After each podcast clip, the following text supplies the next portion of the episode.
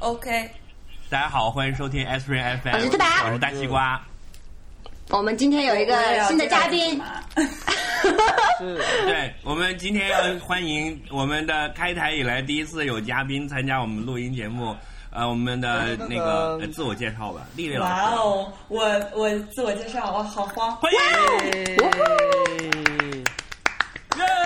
撒花！好可怕！我先讲一下，我们隔着十呃听众是本台嘉宾上本台节目的第一句话，好可怕！好可怕！为什么会这样呢？因为我们就完全没有做 briefing，就是开始录吧。对，就是就这样了。哎嗯，，来了是吧？大概大。概一个月以前，对，大概一个月以前甩了一条微信消息说，哎，要不要一起录一期？然后说好，然后就到了星期六的晚上，说明天早上十点啊，好，然后接下来就到了刚才了。对，就什么也没有说来呀。了是吧来开始。大西瓜，你还是要介绍一下，对，我们你还是要介绍我们嘉宾，因为，就是原生态懵逼。你还是要介绍一下我们的嘉宾，因为自不能自我吹捧嘛，嗯得靠你来先吹捧一下。然后他就会说啊，没有没有没有，就是丽丽老师先先先介绍他自己，啊然后我那也可以那也可以哦，是这样的吧？也行，我怎怎么办？我都没有想一个非常厉害的吹捧自己的话。嗯，对，我就是我，是不一样的烟火。哇，怎么办？好火，好火，好尬火！好吧，所以所以今天我们就是因为要聊优衣库嘛，所以就是就我就来了，因为我是算半半个优衣库的前前同事，嗯，然后我已经不算了吗？不是还在一个公司对，但是不不是一个公司。对，就是就是我，因为我之前是在优衣库工作，但是我现在是在一个法国公司。嗯，虽然是同样一个集团，但是其实是不同的公司。嗯，就是呃，优衣库收购了一个法国本地的品牌，然后想把他们的管理方法注入进来，然后让它变成嗯，所以所以这个就是要先跟大家说一下，就是优衣库它它是一个属于 FR Group，就是它是一个集团，然后这个集团叫迅销集团，然后这个集团里面有优衣库是大家最熟知的品牌，然后还有就是现在年轻人比较喜欢的 GU，、对然后还有就是那个 C Siri，对。Siri 是是一个比较就是比较偏职业女性的一个牌子，哦，Siri 就是我去看过但是买不起的那个。对，也有穿不进去吧？这么快就开始人身攻击了吗？反正不是很合适我，反正不是很适合我。嗯，还有呢，还有就是我们现在的这个，我们现在的这个呃法国牌子叫 Contour de Cotonny，然后这个牌子是康处于一个常年匮康康妹啊乏，完了，我都不会念，是法语里面我都念不出来。就是来来来，肢肢解一下，肢解一下。首先就是法语里面 comptoir 就是一个那个台子的意思，就是以前卖衣服都是会有个柜台嘛，所以它是一个啊台子，就是桌 counter 子。啊，嗯对对应 Comptoir，counter 嗯是吧？对，有点像。嗯然后那个后面那个的的就是法语里面的 counter de，然后它后面那个就是一个棉棉花的那个变形，就是 cotonnière，就这个词，所以它就是棉花的柜子。棉花柜台就是一个 comptoir de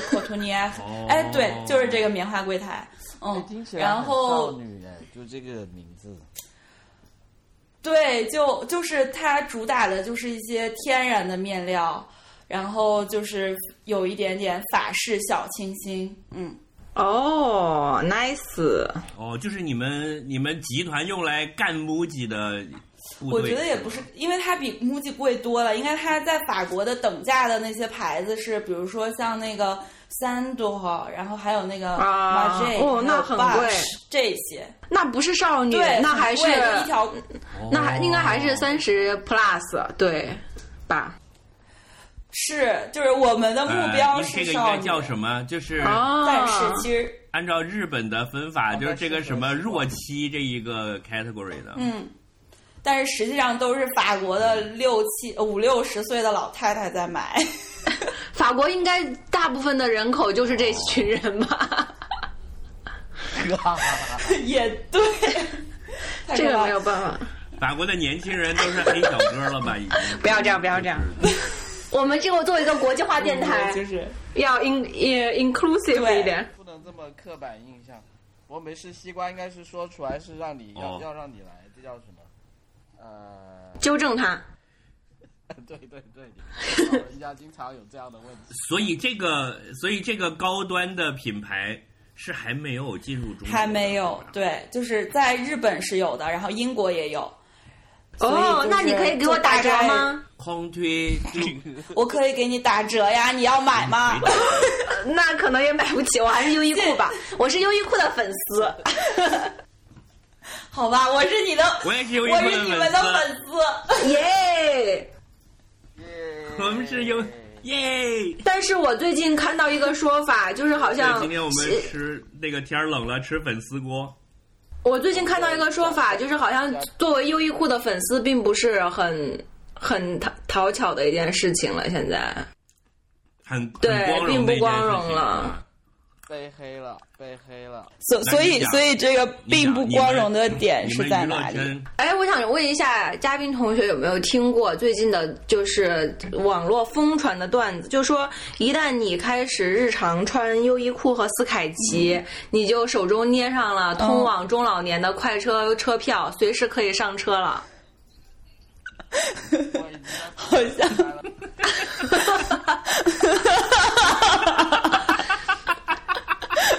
这个我连内裤由内而都是优外衣库散发着的，中年的气息。我没有，而且我连斯人凯淡奇都没有，我就是浑身优衣。这个段子好像来源是最开始是说你年轻的时候会穿匡威，然后就是 Vans，然后就觉得很很帅气、很休闲。后来你就发现，那个呃还会再穿什么马丁靴。后来你就发现斯凯奇是最舒服的，然后就并不想要穿前面那些了。然后类比的衣服的话，就是 你可能年轻的时候还穿一些，you know 一些 whatever 的品牌吧，比较闪闪亮亮，比较美丽。哦。但但是我觉得，就是其实很多这些段子呢，其实是的，我觉得可能是因为就是当你不再就是吸引陌生呃陌陌生异性的需求变低以后，就会开始就是 穿优衣库就是吗？你不用再把屁股撅起来，然后把羽毛给支开嗯，就是人淡如菊。嗯了之后，对，优衣库就是你的。因为我也很奇，怪，但是其实我觉得，嗯，但我觉得其有一些就是就是真的帅的人是穿优衣库不对呀、帅的陈坤当年 当优衣库大使的时候，到时候我们发的时候可以放 放一张照片在上面，陈坤和倪妮，哇，陈坤，不是倪妮不是。倪妮 still 不是他们在优衣库的那个广告的照片，嗯、说。真的好土，有没有？就是他们两个亲身示范了优衣库我完。全不能，我完全不能理解。就是倪妮特别搞笑，就是她她有代言优衣库，然后但是同时她又代言 GUCCI，然后我就觉得这是一个什么样的差别？我就想 GUCCI 怎么想的？哎，嗯，好吧，好吧，官方吐槽是的这个天啊，这个这个我不能发朋友圈了都。没关系的，没关系的，我们会给你打码。嗯脚嗯脚脚趾掉线了，嗯，给 太搞笑了对，反正我们破台没有人听。如果我们节目出街了之后，真的接到了 GUCCI 和优衣库的公关部门的电话电话的话，那我操，我们牛逼了！成功，成对，我功。们，对对对对对对对，我们就马上去找那种国际公关公司来公关是吗就是叫什么？然后我们就可以去注册公司。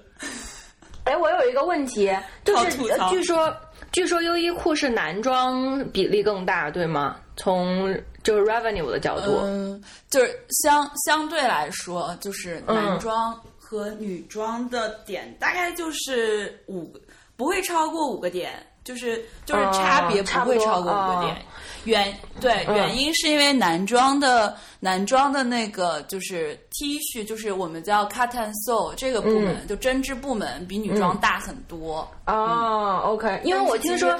嗯，cut and sew 是吗？对，就是剪和缝。呃，对，就是就是针织和梭织，就是嗯嗯，比如说你穿的那个，你穿的那个 T 恤，然后你穿的那些呃呃帽衫啊什么的，这些都是属于 cut and sew。呃，哦，明白了，。就是哎，那我有一个问题，嗯然后但是啊，你先说。嗯但是就是也有一些平衡，因为比如说像毛衣，男装以前的毛衣就是这个占比就比女装小很多嘛。女装的啊毛衣到了冬天就铺天盖地，但是嗯男装的话可能就没有这么多。嗯，哦，为什么男生大西瓜采访你一下，你所以你买毛衣比较少吗？我我我买的挺多的呀，我优衣库的毛衣我都买过有三四五哦件的。嗯，对，但是就是相相对来说，是因为嗯款式少吧？对对对因为男士的毛衣就你不需要有很多，就是你买一件嗯素色的，就是呃，我我我我通常是这样的，就是我会在秋冬的时候，就是我我有无数件优衣库的那个 T 呃衬衫，嗯。对，然后到了就上班都会穿那个衬衫，就是而且只有三个颜色，就是白色、灰色和嗯。蓝色。哎，我我嗯。我，嗯，啊，然后白灰蓝，你不穿黑色吗？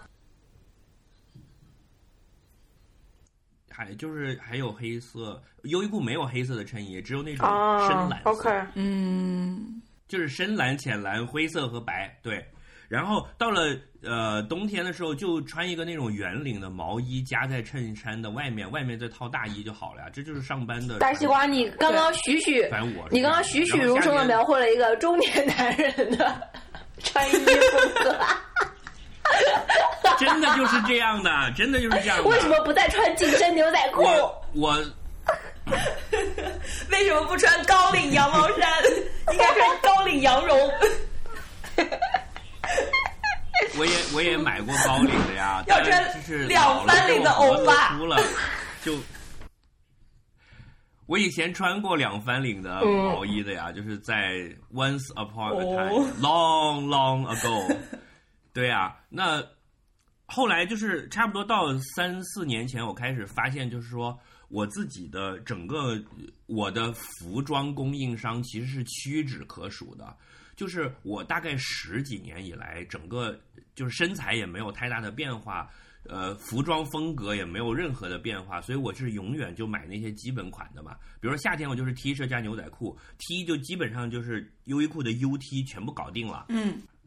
因为有各式各样的款嘛，有不同的颜色。然后牛仔裤我就买条 Levi's，就是我有五零幺、五幺二、五幺幺这三个型号。然后鞋就永远是一双球鞋了，鞋可能就是，还不就是几大品牌呗，艾迪、Nike，然后我会穿 New Balance。所以我后来我总结了一下，就是如果我要保证我的正常生活的话，我的供应商是很少的。那很好啊。就是我把我所有需要的东西全部拉起来，衣服就是优衣库、MUJI 和嗯 Gap。就你看，我是一个多么朴素的人，对吧？然后就是永远都是基本款，然后冬天就在外面加一个大棉袄就行了，里面的衣服其实还是跟夏天是一样的。就比如说，我夏天是 T 恤加牛仔裤，冷一点就在 T 恤外面穿个格子衬衫，再冷一点格子衬衫外面再穿个羽绒服，对就完了呀。进了屋一脱，还是跟夏天一样，是同一个。其实我现在还是，我现在在采购的时候还是会挣扎的。我很喜欢去优衣库，但是我去完优衣库以后，就是在优衣库，我觉得说这件看起来就是一般以前去买衣服会说这件看起来很美，这件看起来很不错，然后去优衣库每次都看见想买的时候，这件看起来很舒适，然后然后我就想就是想说要跟西瓜脚趾穿一个牌子吗？Are you sure？这件又便宜又舒适，然后就是不买白不买。在我最后做决定要买的时候，我就还是会犹豫一下，就就会扪心自问说，就说不要再不是买这么多我想说优衣库了，是吧？要这么早就放弃自己的人生吗？然后就真的会这样想，然后就想说，要不还是试试那些，不是，就想说，要不是还是试试那些比较低胸、比较紧身的衣服吧。就是就是要不还是试试那些衣服，就是都倒不一定是牌子，就是你知道的，就好像是女生在买高跟鞋的时候就觉得一定要买，就穿试高跟鞋的会觉得穿起来没事啊，然后买回来以后就再也没有穿过了一样，就是她就是一双高穿一次就觉得我靠这什么鬼？这么颓废的原因终于找到了，因为我衣柜里面没有高跟鞋。对，是的，但是你下次还是会买，就是我觉得衣橱里面的一双高跟鞋，就还是说明你对人生有一种莫名其妙的冲动和希望。但是如果都是优衣库了以后，就总觉得会缺了点什么。义者的圈，呃，消费主义者有啊，我怎么会就没有没有？怎么会就没有希望了呢？我还是一个 sunshine uncle 啊，就是我还很，这也是一种态度啊。我没有放弃人生啊！我觉得你这是污蔑。哎，我我觉得这个蛮好的，就是就是我司就是致力于就是让大家就是传递一种什么服饰人生，然后终于大家把穿衣服和这个自己的生活的态度这件事情联系在一起，我觉得这个应该就是我司已经成功了至少一半了吧？但是，对，是，对，但是优衣优衣库不就是在我看来，它的优势就是把那些所谓穿衣服是表达态度、这些 bullshit 给去掉了，就是让衣服回归了哎，我其实还有，嗯但但其实不是哎，就是就是我觉得我司是，嗯、我觉得我司就是他是不要看不要把这个那个重心然后放在衣服上，是放在人身上，就是。服饰人生就是你穿衣服的主角是人，然后不是这些衣服。就是它的点是你所有的衣服都很简单，但是它是想要让你去更多的去搭配，然后就是变成你自己的一个风格。所以就是大西瓜，就是前面在说有些人，然后穿了优衣库的衣服也很帅。我觉得就是可能是他们用心，就是集中了一点点时间在考虑搭配或者是这些事情。嗯，就是怎么样把并不怎么样好的衣服，然后穿出自己的风格。哦，哎，我其实有一个跟消费主义相关的问题，就是比如说大家会、嗯呃经常把优衣库、Zara 甚至有时候 H&M 放在一起嘛，呃，然后呃，那 Zara 跟 H&M 有一个经常被诟病的，就是说他们有就是五十二季，然后他们就不停的要让你去买新的衣服嘛，但是优衣库的衣服呢，就是也会推新，但是款式都还是蛮 basic 的，那这就来了一个问题，就是哎，这这这个问题，这个问题我来回答。我还没讲优衣库的官方说法是，官方说法是我跟他们不是一类公司，我还没提问是科技公司。我还没提问呢，大西瓜。我问题还没说呢，想什么答？请听题。我作为优衣库铁杆粉，这不是我的问题说一下，优衣优衣库从来不跟 H&M 做比较，因为 H&M 是一个物流公司，而优衣库是一个但是科技公司。我我现在想问的是，把他们那都作为请问大西瓜，我们的竞争对手是过谁？来以后，我买衣服不能去这两家了，因为他们都不是卖衣服的，听起来。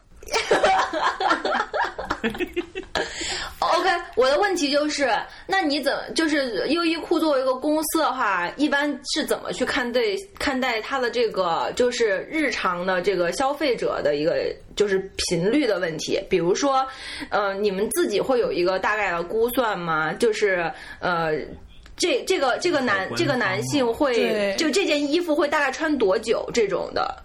因为我觉得，因为一年来两次优衣库，对，那个就是对那个那个品牌就会让你觉得很很很明确嘛，对吧？那个对品牌那个我就非常明确。段子是说，男人一年来两次叉叉之家，一次来买东西，一次来退货。这个可以，OK，OK，哇，这个这个问题好官方。然后你呃，就是我我再我再补我充一下吧自己的感觉是，我我再补充一下啊，因为我觉得可能问的就是看看起来感觉很官官方，但是你想一下，就是我作为一个消费者，我我现在在开始在想的问题是什么？就是做了功课的教我职。我大家提供一个消费者的思路，我我我什么时候会逛优衣库呢？就是我路过的时候，嗯所以基本上就是我逛的。嗯嗯，对，其实我觉得就是脚趾的这个这个这个呃路过这个概念，其实就是呃官方说法就是非常非常准确的，就是呃老板的，就是我们。呃，CEO 的意思是要让所有的消费者像买杂志一样轻松的购买优衣库，哦意思就是说你只要路过你就想要买，是这样的一个概念。嗯，然后就琳琅满目排在那里，就没事儿对对对，是是是，是所以说不是说有一个一年嗯要几次购买的概念，那是你只要路过你就想买。对，我觉得达到这个嗯目的，他得保证就是你每一次来，他都有一些不一样的东西才行，对吧？就不然我我每次去那个报摊嗯都是同样的杂志，我就不想翻了呀，对不对？不会啊，就是同样的，还是还对，还是那几几本，然后你每期都买。啊，啊，因为会有期的概念，就像 UT 对那个 session 是，然后包括内裤不断的嗯，袜子，然后都一样，但是你买的很安心，因为你不用，就是你对它的那个 quality 是有一个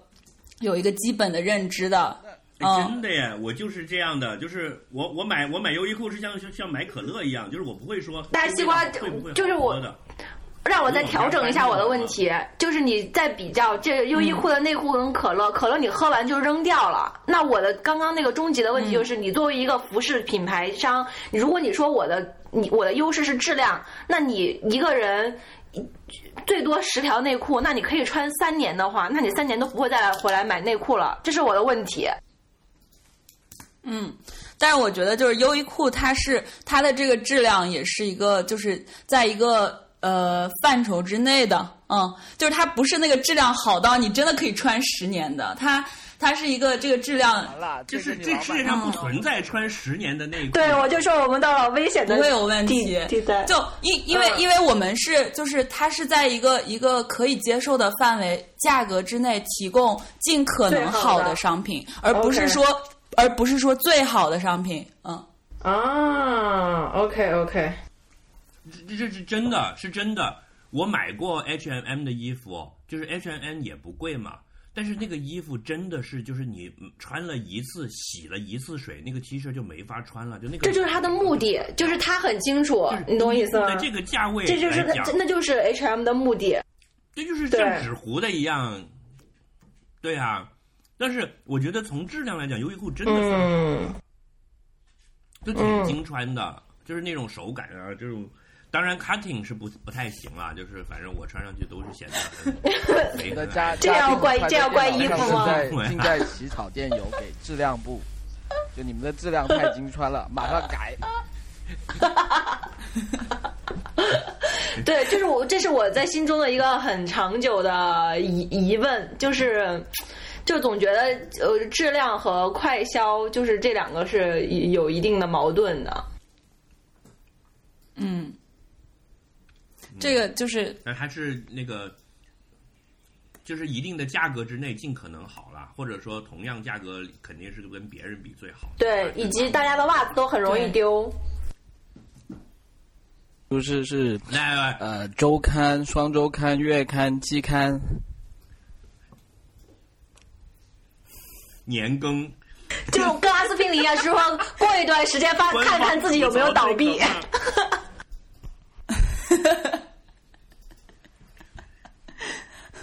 人家是国际上市公司，好吗？我我觉得是每个人都不一样，嗯，就有的人可能就是想要说周刊，但是对于有的人，他可能就是一个就是就是季季刊，或者有的人就是一年 才逛一次或者两次。嗯，一连两次。哎，这样吧，我我我，优衣库是哪一年进中国的？呃，就是应该是呃，优衣库应该是零一年进中国，然后当时是在北京嘛，啊，那么早那么早的？对，我才刚出生。好的，嗯，我就是大家优衣库是伴随着大家的成长的，嗯，嗯，好，那时候我已经在找老人院了，就是。所以，哎，翠宝和脚趾，你们自己第一次知道这个牌子和你自己第一件买优衣库是什么时候？当时是怎么样一个？我第一次知道，对，感觉嗯就是我我没有做准备，就是我比较会张嘴就瞎说。那个，我我我我对优衣库就是第一次知道，就是已经完全不记得了，感觉它就是生活中的一个事情。可能因为它在北京，在那个三里屯的那个地点哦选的比较好吧。可能因此的话，对于如果你生活在北京，它就是一个很正常的，跟阿迪达斯、耐克甚至都没有区别，地标性的嘛。然后我其实对于优衣库，我一直真的就是不不太买，因为我的衣服就是服我我曾经的服饰风格就是都是比较夸张的，就是我我并不穿任何普通的衣服，就导致所以你都穿什么衣服？嗯，以以前的话，就是一些比较个性化的，就是 T 恤，我也会穿比较紧身一点的 T 恤，然后会比较像那个什么 A N F 或者 Hollister 那种那些类型吧，哦，以及 Zara H M of course。就是这些类型，然后就是比较快消风格的，就是很多图案啊、花啊。其实我现在也是这样，就比较明亮的颜色。所以就优衣库在我心中的话，确实一直都是，至少我不会穿。然后哦，还有一个原因是因为优衣库的衣服比较适合平胸的女生，这个是真的。就是跟乌鸡一样，就是它对于就是身材比较有曲线的女生，并不友好，因为穿上就像大妈。但因为我现在就本身就是一个大妈了，就是所以穿得进去，但是会比较像大妈，你懂我意思吧？但如果你平胸，就会有少女感。但因为现在就是我们现在就是到这里阵营已经很很清晰了，嗯令李老哦师，什么你感觉到了吗？对就是嗯，嗯就是有 有铁粉，有路人，还有黑粉。是黑粉，对，就是我每次去逛想买点什么，我每次去逛想买点什么，真的都就是没有，就是没有一个可以入得了我的法眼。但我现在就是会去买一些外套啊，以及一些呃羽绒服类型的衣服，但是我穿上也会觉得自己变成了一个大妈。但是就是在一些大妈 moment，比如说去超市买菜，穿上就觉得很舒服。比如说，如果我去超市买菜，穿一个羊绒大衣加上一个靴子，就会很奇怪，对吗？所以就是一定就是它变成了我的买菜服，就是我就会觉得在这方面会比较好。所以，所以翠宝，所以翠宝，你印象中你的买的一件优衣库的东西，然后你又很满意，然后你真的很喜欢的是什么？没有，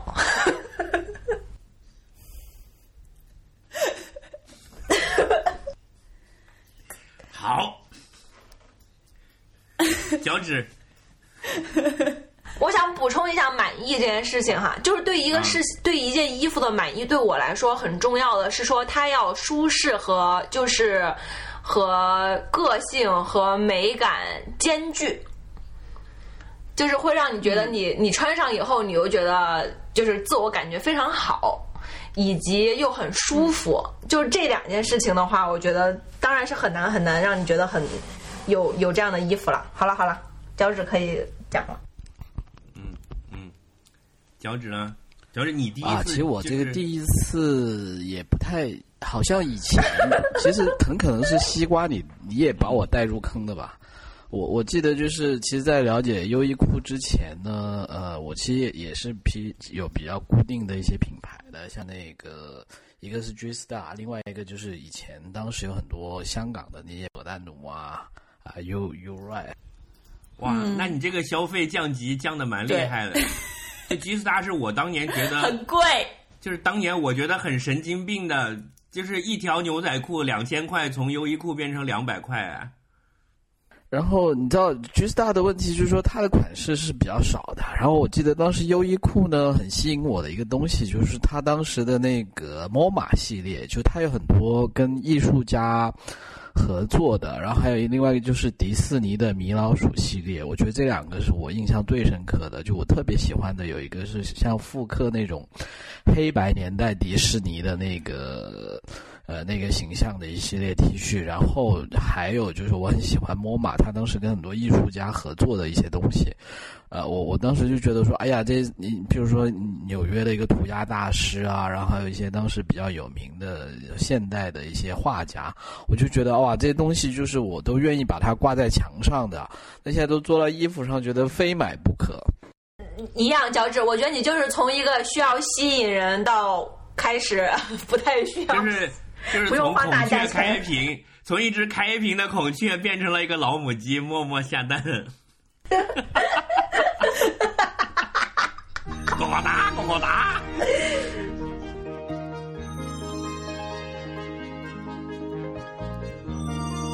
这里就是传说中的 Aspirin FM 阿司匹林电台。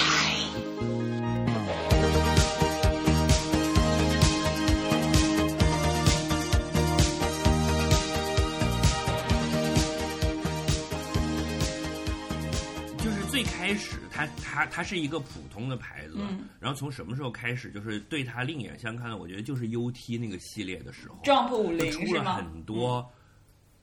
呃，Jump 五零是最这两年的了。那之前你像刚出过脚趾讲的，比如说猫马的那个系列，猫马，然后跟迪士尼的那个，然后还出过就是跟很多品牌的合作。对对对，就是怎么说呢？那个系列就真的很好买，就是说。你像翻杂志一样，就好几个你都会喜欢，甚至有一些我会买两件的，然后越出越多，然后你会觉得说它不不是光一件衣服，它是有文化。那但是为什么你进到店铺里以后，那些人都会说欢迎光临，随挑选？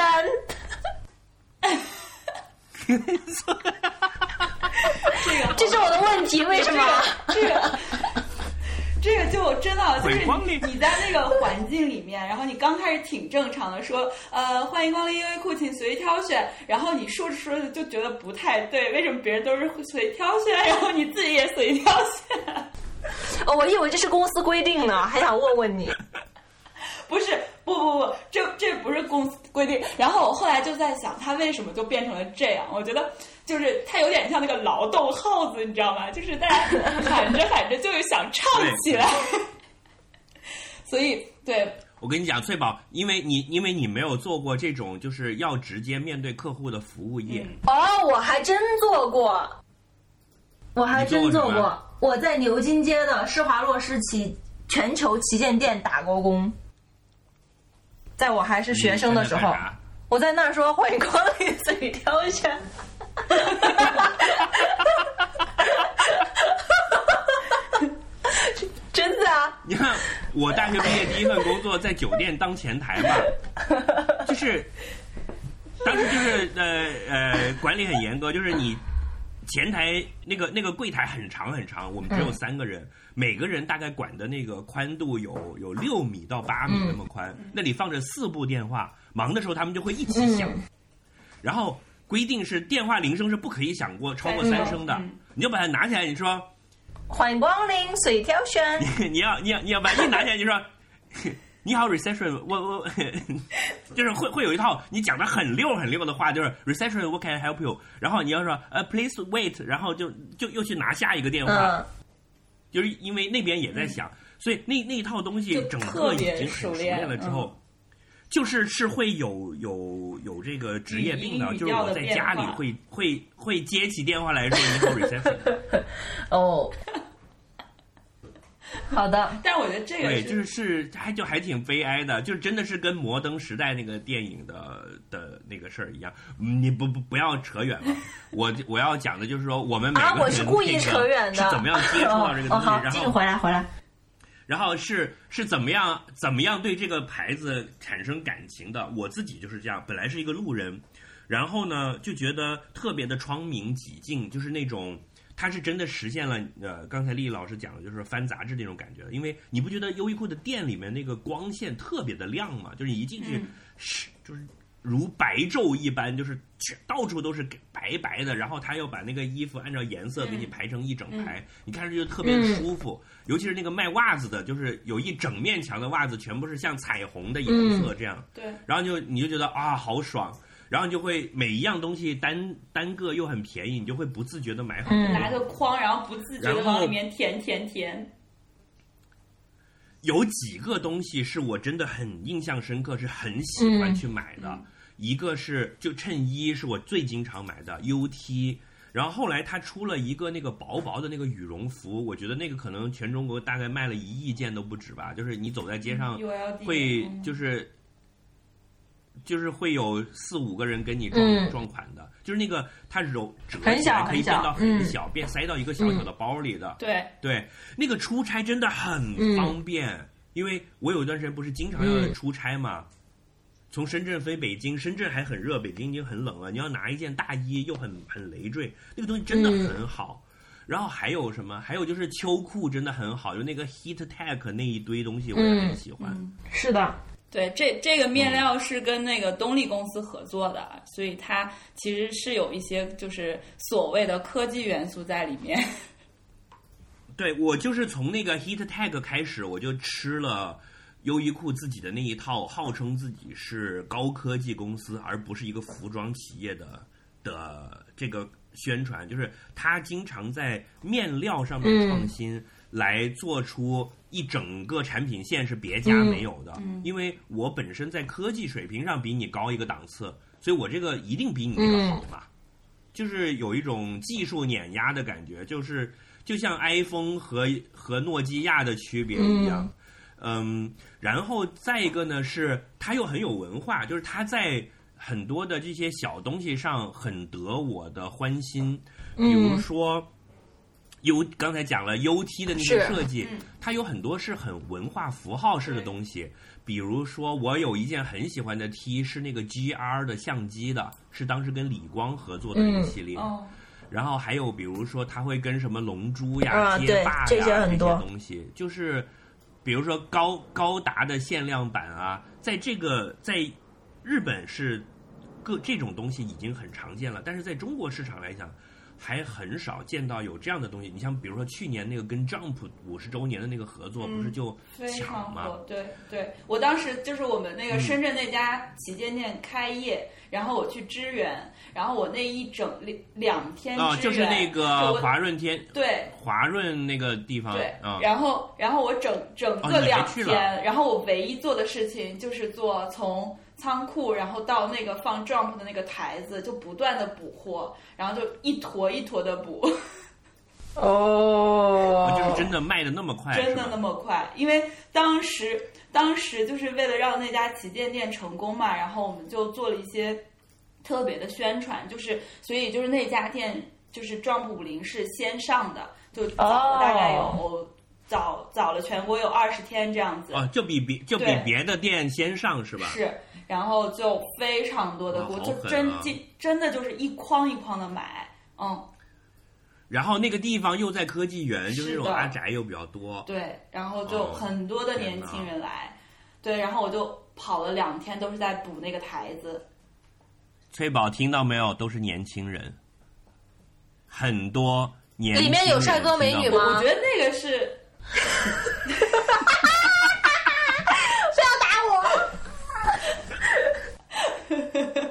而且我不知道为什么有一种感觉，就是在优衣库买衣服，我感觉它的试衣率，就我们要谈到试衣间，但 anyway，就是感觉去买的常用客户的话，不太需要试，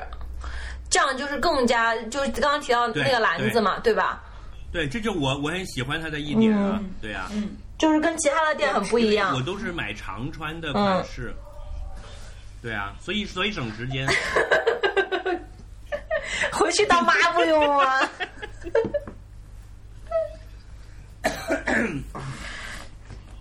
我我特别喜欢，我特别喜欢 UT，是因为它 UT 的那个内容是我觉得是很好的，就不像别的呃你去买别的牌子的 T 恤，比如说耐克的 T 质量也不错，但是你胸口上老是一个勾或者一个 Just Do It。嗯，UT 的那些内容是有一些，就怎么说呢？你会觉得这个公司的设计人员是有文化的，然后会是有自己人这个感觉。嗯，比如说嗯高达的系列，呃，那些漫画的东西，在这没有别的牌子做的。嗯那当然现在也开始了，对现在那个什么。我们开始讲的什么海澜之家也跟什么搞了一个大闹天宫的那个那个线合作是吧？但是在那个时候，你会觉得说，它不但有，而且它很合你的意，就是都是你喜欢的东西。比如去年又出了北斋的系列啊、嗯之类的，所以它一定是有一帮很有文化、有审美、懂你的人在做这个事情。然后他又没有把这个东西做到很贵。你像比如说以前有一些牌子会出一个限量版，那就贵到上天。是，而且是真的很限量。优衣库是有合作款，但是我还是敞开给你买，而且它的价格是不嗯高的，就这一点就让我很喜欢。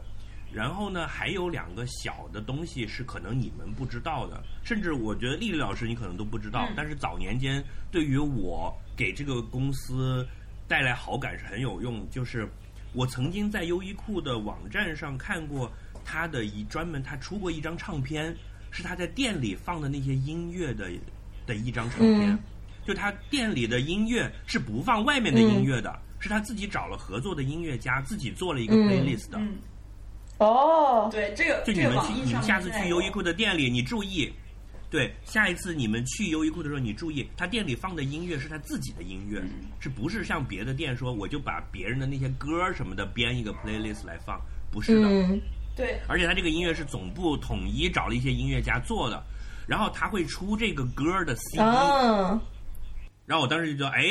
不错，这个讲究，对吧？这个应该是这是近几年才做的事情。就是我记得，就是我刚刚入社的时候，就我们所有的店铺的音乐都是一样的，就是那个那个那个声音都是动次大次，就是你进去之后，你就情不自禁的要特别迅速的工作。就是那个节奏非常适合你，像那种就是像一个小姑娘采蘑菇一样，就是你的左手拎着篮子，右手就不断的把货架上的东西往你的篮子里扔，就那个节奏是正好配得上的，就当当当当当。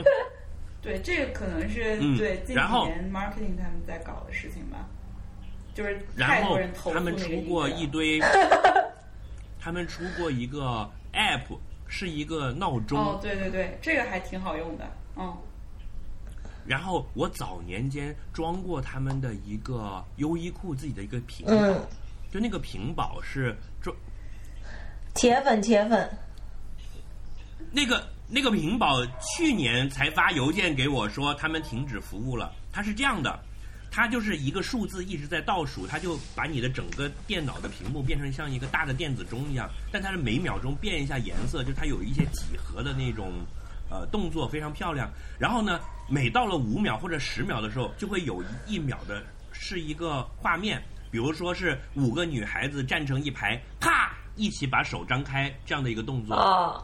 就那种很魔性的日本的舞蹈团体拍的一个舞，然后接下来又是四秒钟，又是那个画面的颜色在变，然后又会来一秒，就是可能变成了五个穿西装的男的在车站，然后啪，大家一起把铲 伞张开这样的。就它有它有无数这样的小的创意，对，但是它又很魔性，它又很漂亮，嗯它里面的那些颜色呀、字体呀，然后配着那个音乐特别好。然后我那个时候就装了这个屏保，我就会放在那里，我就会一直看，一直看，然后我就觉得啊，这个公司好有意思呀！就是他们真的不是一个光只是卖衣服的公司，嗯就是嗯，但那个东西我现在都，我本来想说下载好了又发给你们看一看的，但是它二零一七年开始已经终止这个服务了，因为它其实是程序在本地实际上要从服务器上拿那些素材的，就它那个呃那个画面是不停的更新的，是永远有新的，哦所以它现在已经停了。但我真的很喜欢这个东西。天哦，哪，我都不知道有这个功能。对吧？这个你不知道，这个很早了，这个是真的有有很蛮早以前的一个一个东西了，所以我就从那几样东西开始，就真的喜欢上了这家公司。嗯嗯，我我觉得就是关于 UT 的话是肯就是应该是那个 Nigo，就是 UT 总监 Nigo，就是他上任之后就做了很多 UT 方面的这个。哦，所以你们是找了 Nigo 做的总监对对，我们？UT 总监是是就是就是出那个那个猿人头的那个人是是？是，就是他。哦，那怪不得，就他他还是很厉害的，对，然后就后来和 COS 合作，然后因为他们都是好朋友嘛，所以就是就是这些事情就搞起来了，嗯。然后像北斋的话，嗯北斋这个很搞笑，北北斋这个是中国的 team 去提案的，就是我们中国 local 的、啊对那个就是 MD 就是商品部，然后就说，哎，你们就是怎么不做一个日本文化的？然后他们就去做了这个，嗯。哦，嗯，可能日本日本那边听反而没敢提这个是吧？就觉得对他们可能觉得这个东西就太，就可能就大家都太习以为常了，就觉得这有什么可做的。然后就是中国这边就说你们要做一个这个呀，然后刚开始上这个的时候，大家有点就就会觉得说，哎，这个是不是日本文化的这个概念太强了，要低调的上，所以这个这个系列其实没有怎么宣传。嗯，嗯就它太日日但这式了。个这个这件，但那个就是太太丑了，我觉得我穿着我就像日料店的小哥，我就不买，就反而 嗯，对，对，就很像那个帘子呀。对，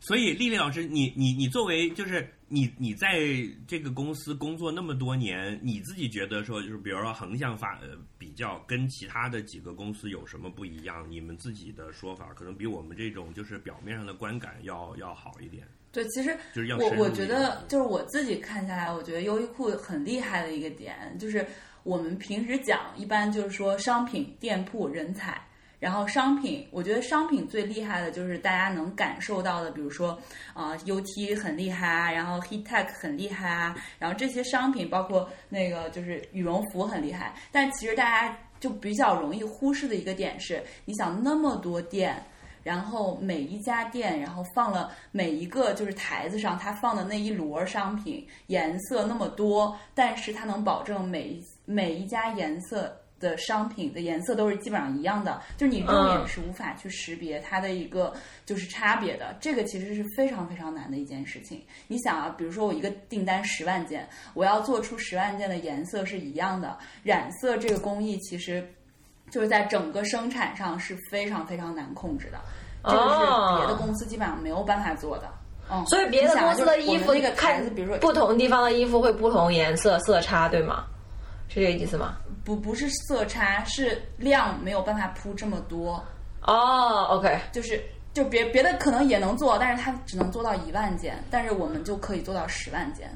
哦，OK，明白了。嗯，所以说就是优衣库背后有很多家一起就是发展起来很厉害的生产的工厂，比如说像宁波、深州，然后像呃山东呃即墨、什么宁夏各种就是呃这种很厉害的商工哦厂。这这这这些厂也是也是跟着优衣库算是发展壮大，然后赚了钱的，是的，非常的呃所以其实这背后也是一个中国这几年，就是说整个世界供应链转移到中国，然后中国这制造这个占领世界市场的这么一个这么一个大背景，对吧？也是一个呃全球化过程当中的一个对对对，哇，这个被说的升华的好高，对，就是你们总结一下吧。然后，对，然后就是现在哎，，但就是很有意思的一个历史，以来卖过啊，嗯但是历史以来卖过的最热卖就最牛逼的几个大单品，有没有一个就是它帮助这个公司上了一个台阶的那种里程碑式的那种？强大的，就像 iPhone 是出到一二三，其实一般的、iPhone 四，啪直接上了个台阶，对吧？嗯，然后呃，AirPods 可能又又又出来，就是它优衣库的整个发展历程中有没有什么就是那种特别牛逼的大单品是最能卖的是哪？摇粒绒是 Heat Tech，啊不是哦就摇粒绒，就是摇粒绒在两千年的时候，日本已经就是卖到什么程度？就是当时卖疯了是吧当时我们老板。老板在日本就是做店长的时候，他的口述是这样的：就他扛一箱，就是他想补货嘛，然后从仓库扛一箱嗯摇粒绒出来，走到那个货架，然后那一个箱子就空了。哦，然后就大家就在抢，对，直接就买。然后两但日本人不是很 elegant 的吗？日本人也这样吗？也抢吗？可能就是排着队抢吧。哦，对，我看了他那个书，就是讲说当年在元素开的那家店嘛，嗯就只卖一千九日元，是吧？对，就很厉害。就是因为当时那个太便宜了嘛。嗯，对，就是一个就是革新。所以，所以摇摇粒绒是个什么东西？以在在这个你们出这个东西之前，我从来没有听说过摇粒绒的。我有个朋友，他姓姚，他姚丽蓉然后他生了个小孩儿，然后然后他们两口子就开玩笑说要把小孩儿起名叫摇粒绒。fleece，因因因为太丑了，我也没买过，所以丽丽老师来给我们解释一下摇粒绒为什么那么牛逼。当年就它最开始是在那个就是户外的，就是它会在那个冲锋衣里面会有一层摇粒绒的这种就是隔层，它是吸湿、然后隔热。冲冲锋衣的那个内胆的那个材料，它是很原来在做户外的时候，它就做的很贵，然后等到这个商品拿到优衣库的时候，它就变得非常的便宜，然后大家都觉得穿起来很舒服，因为它手感是这种就是绵绵的，然后又可以保保温效果又很好，所以嗯，就是又以非常低廉的价格，然后在日本卖的时候，这个商品就大卖了。而且日本人他们好像不太不太在意说跟别人穿一样的商品，嗯，所以当时就、你买一件，对对对我也买一件，是的是的。是的嗯。就这个不是，就是日本人老梗就老欢跟风。对老老喜欢就是吐槽他们日本人就啊今天要吃什么哦我要咖喱鸡饭好那接下来所有人哦我也是哦我也是哦我也是嗯，嗯嗯，所以就很就很容易卖。但是摇粒绒真的就是看哎，我想问一下，就是完全像我想问一下丽老师，哦现在满大街女生穿那个泰迪那个款式的衣服，那个是摇粒绒吗？对这个其实就是摇粒绒就 tidy fleece 对，现在是每个牌，现现在每个牌子都就是都在出。都出了这种，嗯泰迪就是那个泰迪熊，它就是棕色的，然后一块儿一块儿的，就感觉像没有洗干净，然后结在一起了一样。大西瓜其实更让你更容易解理解，就是跟那个泰迪狗狗那种狗是一样的，穿上以后就是跟一只狗一样。泰迪狗明白啦？现在很火。好吧。啊，所以就是当年就两千年前后，姚丽蓉大大获欢迎，就整个公司就猛赚了一把，是吧？是这个，这个真的是很厉害。然后，然后后来，就是这个是肯定是载入史册的嘛，嗯就是公司的一个里程碑的东西，对吧？对对，那你买摇粒绒吗？哦，我我穿，我现在身上穿了一件摇粒绒，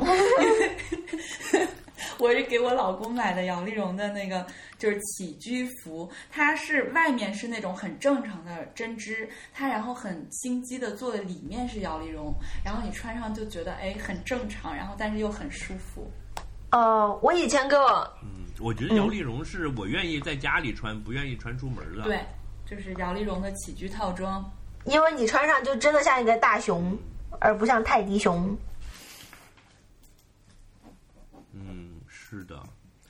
那那后来呢？就摇粒绒之后是有什么我的摇粒绒第二哦个爆第二个爆款阶段？，第二个爆款其实就是那个嗯，那个高级轻型羽绒服，就是你说的那个可以卷卷卷卷起来，就出差很方便的。这个就是当时宣传的时候是那个三个鸡蛋的重量，哎，对，那个羽绒服哦真的做的特别好，就是我当时觉得它性价比很高，就是又保暖，然后价格又不贵，然后又特别不占地方。就我自己买，然后我爸我妈就我拉着我爸我妈，因为当时在北，因为我们我到北京一四一一四年到北京工作嘛，然后其实过去并没有这太多这种从广东来的人，应该没有太多这种很冷的羽绒服，所以当时拉着我一对家人买我我也是那个给我父母都买过的那个羽绒。服是，对，那个羽绒服我一个星期买了三件，是我自己买了一件回家，然后就被我爸撸走了，然后我就第二天又去买，买了一件回来之后，我妈就说：“哎，你怎么给你爸买，不给我买啊？”我说：“这个这么丑，那我要红的。”然后就买了一件红的给我妈。就是一个星期之内买三件的，就是这个。哦可，以可以可以，对，这个就是因很因为正常的一件羽绒服也要一千多块钱嘛，但是你们那个好像只要几百块，我就真觉得真的挺好的。嗯，而且充而且它绒量薄薄的，就是它，对，它不是很大的那种羽绒服，它是薄的，就是你真的是冷的受不了的时候，你可以外面再套衣服。是，是的。就，所以我们后来又出了那种就是无领的嘛，就是专门穿在那种羊绒羊或者羊毛大衣里面的那种。就是我后来就很爱那个，就因为你那个正常的那个羽绒服，它就是会出来一个就是像领子一样，你就会觉得很土。但是那个很薄款的呢，它就是可以把那个就是领子那里又做了一个扣子，就是你穿正常的大衣的时候，你就把那个扣子扣进去，它就会变成一个深 V 领。就不会露出来，但是又很暖和。哦，对对对，是有升级的。对我我我隔了一年买了一件，就那个领口的设计就不一样了。对，但是你知道我买过最多的就是单品，就除了 UT 是什么吗？内裤、袜子，就是 Heattech 的秋裤啊，就是。我以前在北京过冬，我都是光腿过冬的。后来真的不行了，还好就是优衣库救了我，优衣库救了我的命。就那个他那个 Heattech 的秋裤很薄嘛，重点是他做的就是就是不像那种传统意义上那种红秋裤那么土，然后就是让你在主观上接受了，其实穿优穿那个秋裤也不是特别土这件事情。嗯，其实土还是土的，但是关键就是。关键就是暖和，中年之友，暖和，然后又比较舒服。因为你知道，我以前很不爱穿秋裤，并不是说我抗冻，是因为我腿毛很多。就是我穿一个那个秋裤，就是你一撸上来之后，就是腿毛全部是逆着的。就是然后到了晚上回家，你把那个秋裤一脱，然后那个毛就很疼，等于你的是被反着压着的。然后我穿优衣库的秋裤。不知道吗？就是贵司，好好什么一下。好的，顾客需求。所以，那如果是这样的话，就是说，就是说，男士的这个 Heattech 里面也是可以加那个什么山茶花油，就是因为女性的那个里面是加了山茶花油防静电的。哦，那洗一洗会不会就没有啊？哦，会会，所以说它那个功能性随着。就是你多洗之后，它这个功能会下降。嗯，嗯，有意思。嗯，对我，我其实感觉摇粒绒有一个很大的毛病，其实就是静电。会有吗？嗯，对对，我不敢穿摇粒绒，就是这个原因，就是会被电死。嗯，就在北京，我觉得电死还好。我觉得，就是我觉得，就是静电有一个很大的问题，就是它会吸灰。啊，对，对，就是就是，其实我自己就如果是小朋友的话，我不是非常推荐，就是小朋友去穿那个摇粒绒，因为它静电很厉害，然后吸会粘很多灰尘在身上。啊，明白了。我我对优衣库有好多衣服都会吸灰吸吸吸狗毛，就有一些裤子。喂。不，因为就昨天就是我老公有一就学感觉学了好多生活小对，昨天我老公就有穿一个裤子，我家狗都不这么掉毛，但他那个腿上就有好多狗毛，所以有没有一些款式是不不吸灰的呀？可以推荐给我们有狗家庭的不吸灰，就是棉棉质的棉质。如果是男士的话，我觉得可以穿那个 chino。Chino pants，像这种肯定不太会喜欢的啊！我有，我有，就是就是那个那个卡卡其对卡其对哦，OK，好的，这就是这个这个版型是很稳定的，而且穿着的就是里面的那个穿着感受也很好。嗯，so 感好的。哎，所以丽丽老师，你真的对就是对面料很了解哎，就我们讲的每一样东西，你都知道它的学名。嗯，是这样子的，就是，所以你要不要介绍一下你的背景？就是你是学这方面的东西的吗？对，因为你是纺织，中国纺织大学毕业的吗？中国纺织并没有。然后，因为因为我就是呃入社就是加入这个公司的时候，我是做那个。就是店长候补，然后后来就是做店长，然后在相当于是店铺运营的部分，然后做了呃做了三年，做到店长，然后之后我就到总部去做到了去做那个商品商品计划，所以就是对于商品这一块是比较比较了解的，嗯。但是我自商品计划是什么？就相当于产品经理是吗？就是呃有点像一，条对对对，一条 line，然后那个就这条，我记得就是我们刚认识你的，我刚认识你的时候，你跟我讲说，全优衣库所有的毛衣都是归你对管的。对，是的，就是我是做过内衣女女女士的内衣，然后毛衣，然后还有之后就做到衬衫。哎，我今年看到一个很厉害的，是他出了 cashmere，就是出了羊绒衫，以前是不是没有？cashmere 其实一直都有，一直都有，哦只是因为 cashmere 的价格很贵，嗯所以我们之前一直是在那个就是在旗舰店进行贩卖，对，也不是偷偷的买，就是旗舰店买，因为真的贵。嗯然后后来就是就是想说，那个作为一个毛衣的部门，你要有一个增增长，啊。然后我们就觉得像 cashmere 这种高品质的商品是有机会的嘛，所以我们就把它的店铺类型扩大了，so ga，所以在像那会不嗯。会说，会不会说，比如说你们又发明了一种新材料，它就是呃，根本上来讲可以比毛羊毛的性能要好，于是你们就可以推出毛衣这个品类里面的一个，就是横扫千军的一个单品，然后又整个卖个几亿件这样子。啊几亿件你们其实是有一个研发部门是在做类似这样的事情对的，对不对？就是会有像那个，就是比如说，呃，工生产的那一个部门，他们其实就是面料的升级，每年都是要做做一些改进，然后包括像 cashmere，就包括怎么去这个面料如果没有办法继续做改改进的话，那之后还有比如说它怎么样去织，比如说之前的话，我们就会嗯。毛衣，呃，就正常的就是织一织织一件毛衣嘛，但是现在就是有一种三 D 的打三 D 的技术，它就是一根毛线、啊把整个毛衣都织出来，这个现在是比较火的一个概念。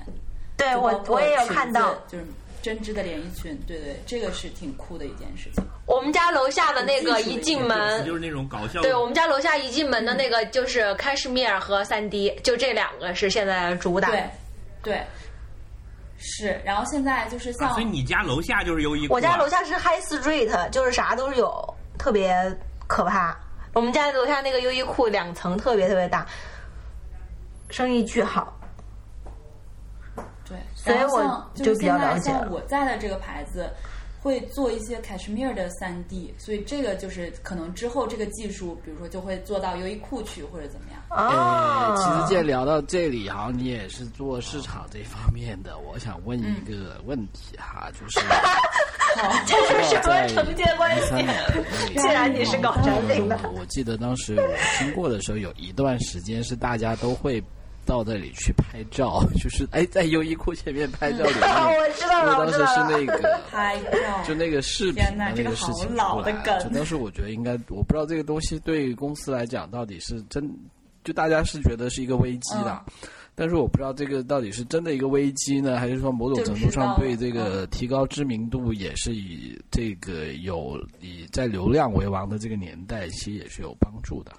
对，就是有一方面吧，就是但是这个事情就是当时发生的时候，就是就包括我们公司的 marketing 的老板也非常非常的震惊。其实当天应该也是，就我们公司做的立场肯定也是有公关，然后就是让这个事情不要那么发酵。但是这个事情很多时候是没有办法，就没有办法你去控制的嘛。嗯，但是就就一个日本公司，就啊，这个，角度来讲因为你们没有删铁拳，他他他就是就，我觉得日本公司在在公关方面好像都都比较吃亏，在中国。那是对肯定的不是一个非常激进的，嗯，就是公关的那个状态，不是非常的强，我自己感觉啊，但是。但是就是，但是就是这个事情本身的发生，对于一个日本公司来说，他肯定不会去自己主动去搞这个事情，嗯，呃，我觉得就是你很难去归因说说是因为这个这个事件，然后导致很多人知道优衣库，然后去购买，就是你知道和购买这个中间到底有多大的转化，其实挺难去统计的。我知道，后来我去那个店里面，后来我去那个店里面，就是他不让男的女的一起进去有那个试衣间了，要分开了。是是，对，就是之后就不让的吧？以前可以，是，是就是之前是不是？就没有在管这件事情的，就是所有的试衣间这边都是就是都可以用，但是现在就是男女就不可以一起用。因为经常情况是你跟一个你跟你的老公去的话，你的老公在里面试，你会想进去看嘛？这个很正常。嗯嗯，他后来他就不让了。对，其实我觉得这个我自己去那个三里屯那家店的时候，我都觉得很不方便，嗯，就很麻烦。嗯，嗯，那个店是好人好挤，我一般都不去那个店。对，我也不是很不会不是很常去那家店。嗯，嗯那丽丽老师，你你你自己觉得，哎，脚趾你那先。在国外工作有没有遇到一些呃不习惯啊，或者是比较困难啊，或者是觉得不适应的地方？嗯，人很懒，我我自己我自己的感受就是，我我其实挺难区别的，就是那个我很难区分是就是这个困难是由于不同品牌之间造成的，还是由于不同市场造成的，还是说都有？就可能最真实的状况应该是都有。嗯，嗯，因为中国其哎实哎，那那你们有统计吗？比如说，同样是优衣库，嗯然后同样是一个呃大城市市中心的店，嗯营业额它跟中国的比，比如说巴黎的什么什么店跟三里屯这个店比，嗯有能能比吗？可以比，对，就是这个，就是我们有一个概念叫月商，就是你一个月能做多少钱。但是啊就是中国的、中国的店现在和日本的店基本上是没有办法比的，就是只能做到中国呃日本的店铺的一半，所以日本的店说白了就是啊那个效率还是更高。你提到的是效率，为什么？对，就是一个月，比如说中国的店一个月能平均可以做做两百五，呃，比如说三百万，那日本的话，它可能平均一个月就能做到五百万。嗯，只举个例子，但是定价是差不多的，对，同样规模，对，就是面积也一样，嗯地理位置也都是在闹市区，比如说就是。呃，王府井店跟大阪的新斋桥店相比，就业绩就会少一半。你们知道为什么吗？这个个个啊因为老年化，老人比较多。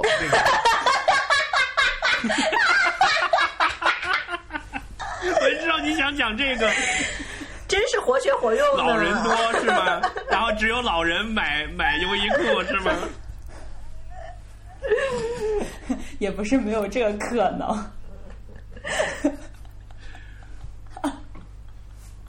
而且我们不停的在给人家挖坑，让他说一些就是不利的言论。所以，所以丽丽老师，你们自己的官方的解释是说，其实是店铺的员工的效率是要低一些。呃，不是，不是店工作不是店铺的员工的效率，是是单笔就是顾客来购买的单笔的，就是购买力没有日本的强，就还是这个就是回到因为因为日本的日本的哦平均收入还是比中国高嘛，所以呢，这个东西相对中国人来讲还是要贵一些的嘛。虽然可能对对我们买其他的衣服来比已经是很便宜的东西，但是你想以日本的嗯白领的工资去买一件摇粒绒，有那感觉就像我们去一个串儿店吃串儿一样的，可能那再来一串呗，对吧？对，应该是这样的。嗯，就好吃，多来几件儿，就可能也吃不了，但是瞎买没关系，我觉得。哎，那你自己你有什么就是你觉得是真的很杰出的产品的东西吗？就你自己喜好的？我自己喜好的，就是我之前的话就就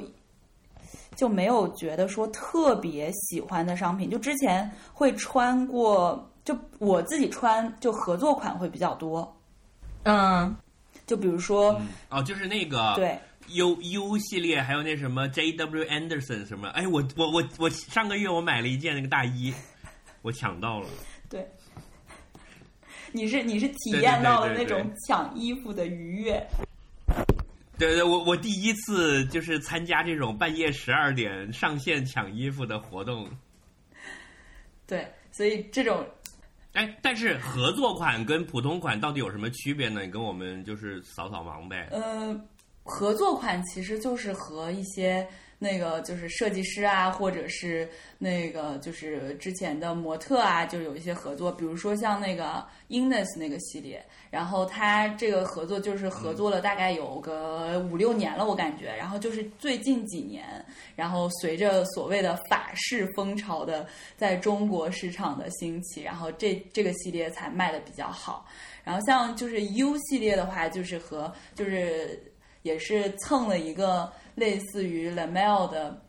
那个前爱马仕的艺术总监，类似于这样的一个噱头。但是其实 Lamel 他自己的线是就是。牌子在法国也是很有名的，就是他自己的衣服本来也是有有点像那种设计师中的设计师的这种感觉，嗯嗯然后其实我在想，就是 Lamel 为什么要跟优衣库合作？坦白讲，就是我我自己估计啊，这个是我自己的感受，就是 Lamel 自己的牌子估计也不挣钱，然后他就是跟优衣库合作，然后赚钱，然后养自己的牌子，嗯，打工养自己的牌子。对，人家是为了梦想，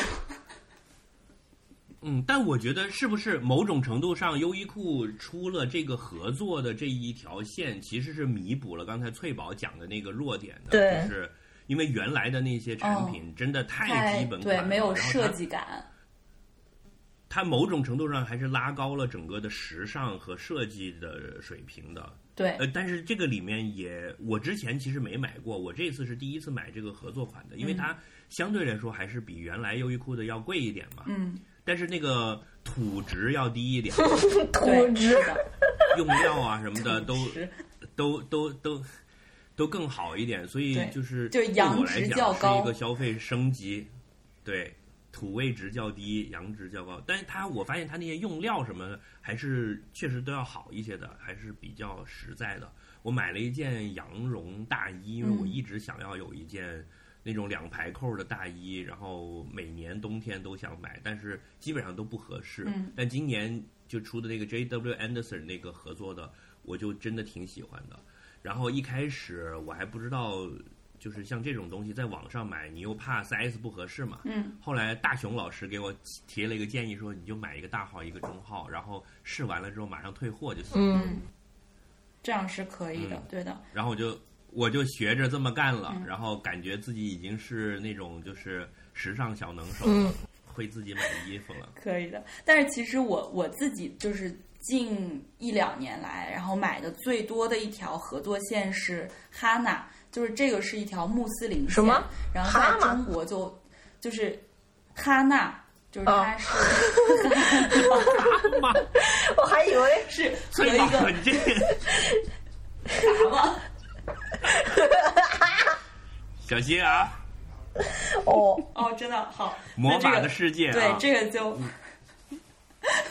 好紧张，对，因为哦，所以是专门有一条穆斯林的线的。对呃，这个我从来没听说过哎就是。这个线哇好棒啊是怎么样的就是呃，会不会会导致在国内上不了的、啊？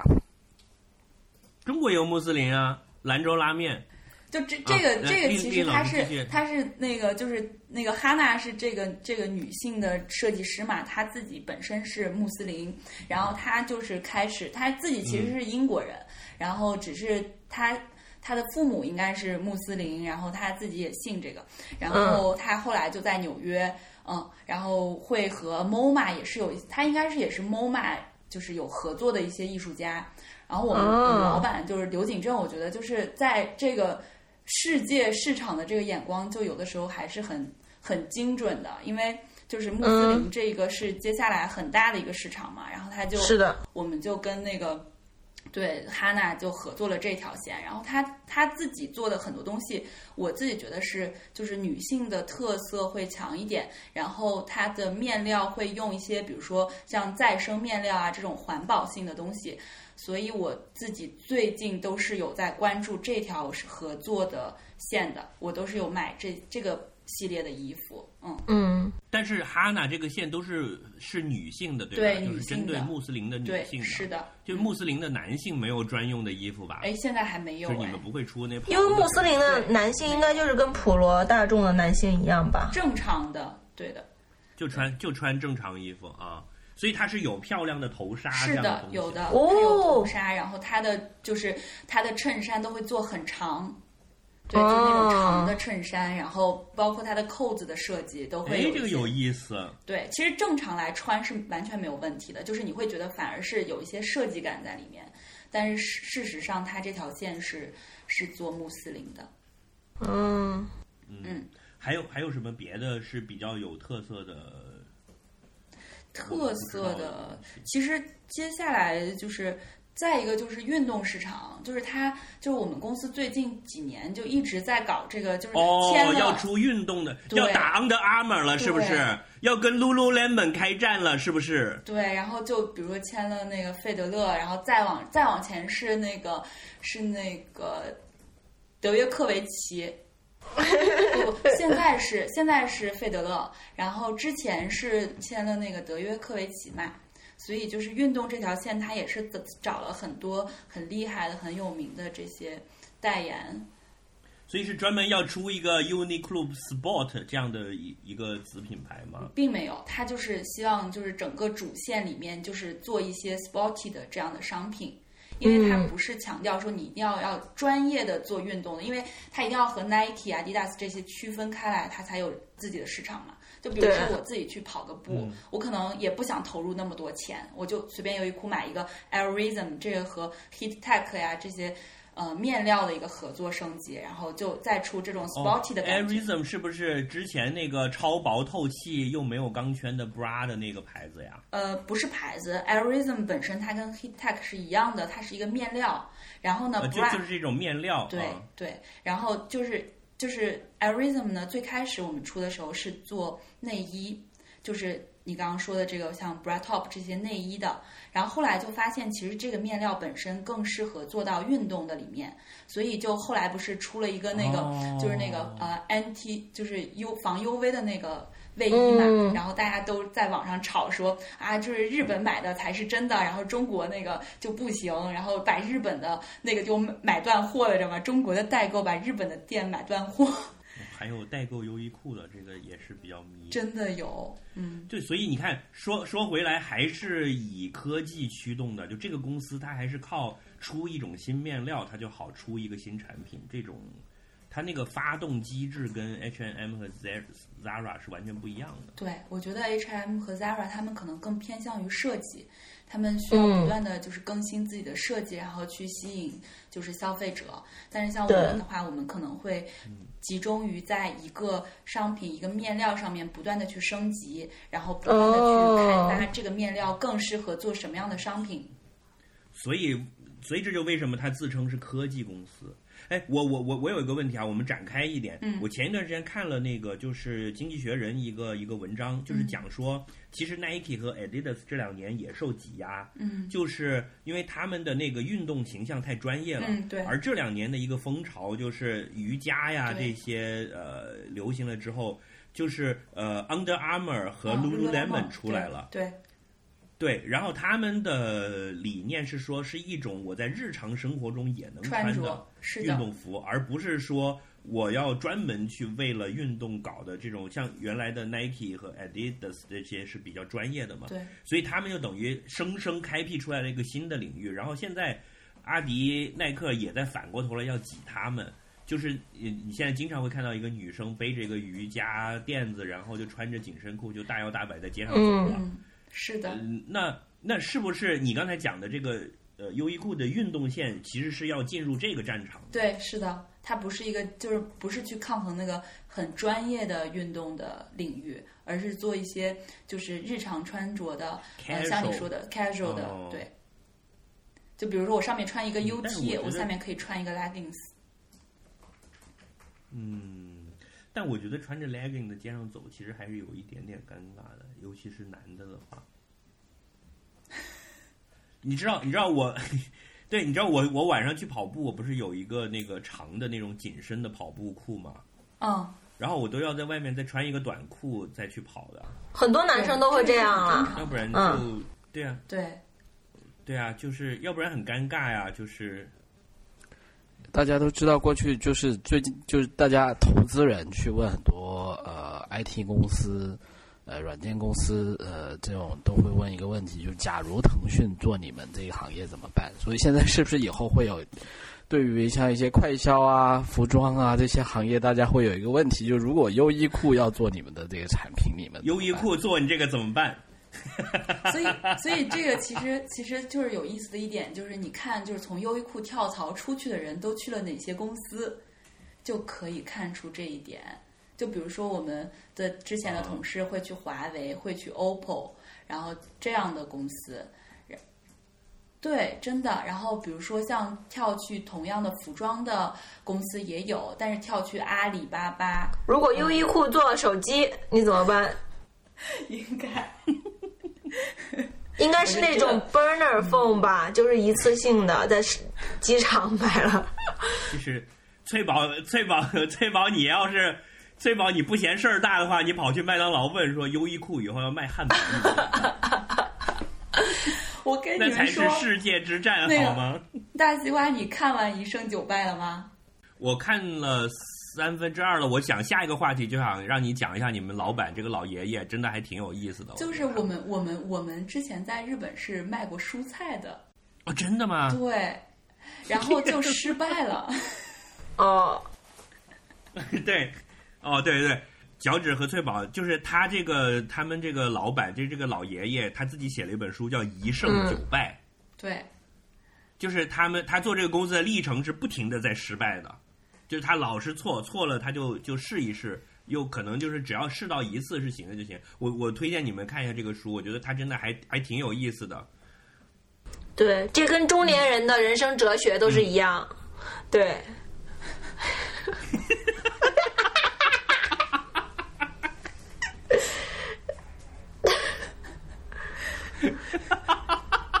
由内而外，非常 consistent。丑不要紧呀，有别人瞎是吗？对 嗯，，就就很搞笑的是，就是我们就是当时去面试，然后收到 offer 之后，然后他就会寄那个 offer 到你家里面嘛，然后他一起寄过来的是一个箱子，然后这个箱子里面呢，就是一条摇粒绒的毯子，然后再加一个一本一胜九败的书，然后就是说你去报道的时候，就是就是你去店里就是报道上班的时候，你要带着你读完这本书的读后感，然后去跟店长面谈。这个就是我们我们我们公司就是从最开始就开始给你洗脑，就是你还没有，入社，然后就开始给你发书，然后让你知道这个这个老爷爷的故事，对，哦，然后嗯对，然后所以老爷爷的故事你也跟我们再讲一下嘛。这俩人肯定不会去看那个书的。但是后来我就我就就很久就看过，然后现在就也也记不得太具体的东西，嗯，嗯，你你讲吧，我给我我我我刚看，我可以给你补充。但是我感觉，我想想啊，就是比较大的一个点，就是呃，老爷爷觉得我们不是服装公司，我们是科技公司。然后还有就是我们卖过鞋子失败了，然后我卖过那个蔬菜失败了，哦鞋子然后还有对，嗯，然后现在开始又开始做这个鞋子，就是斯凯 又开始，卖鞋子，对斯凯奇的竞争对手。他可能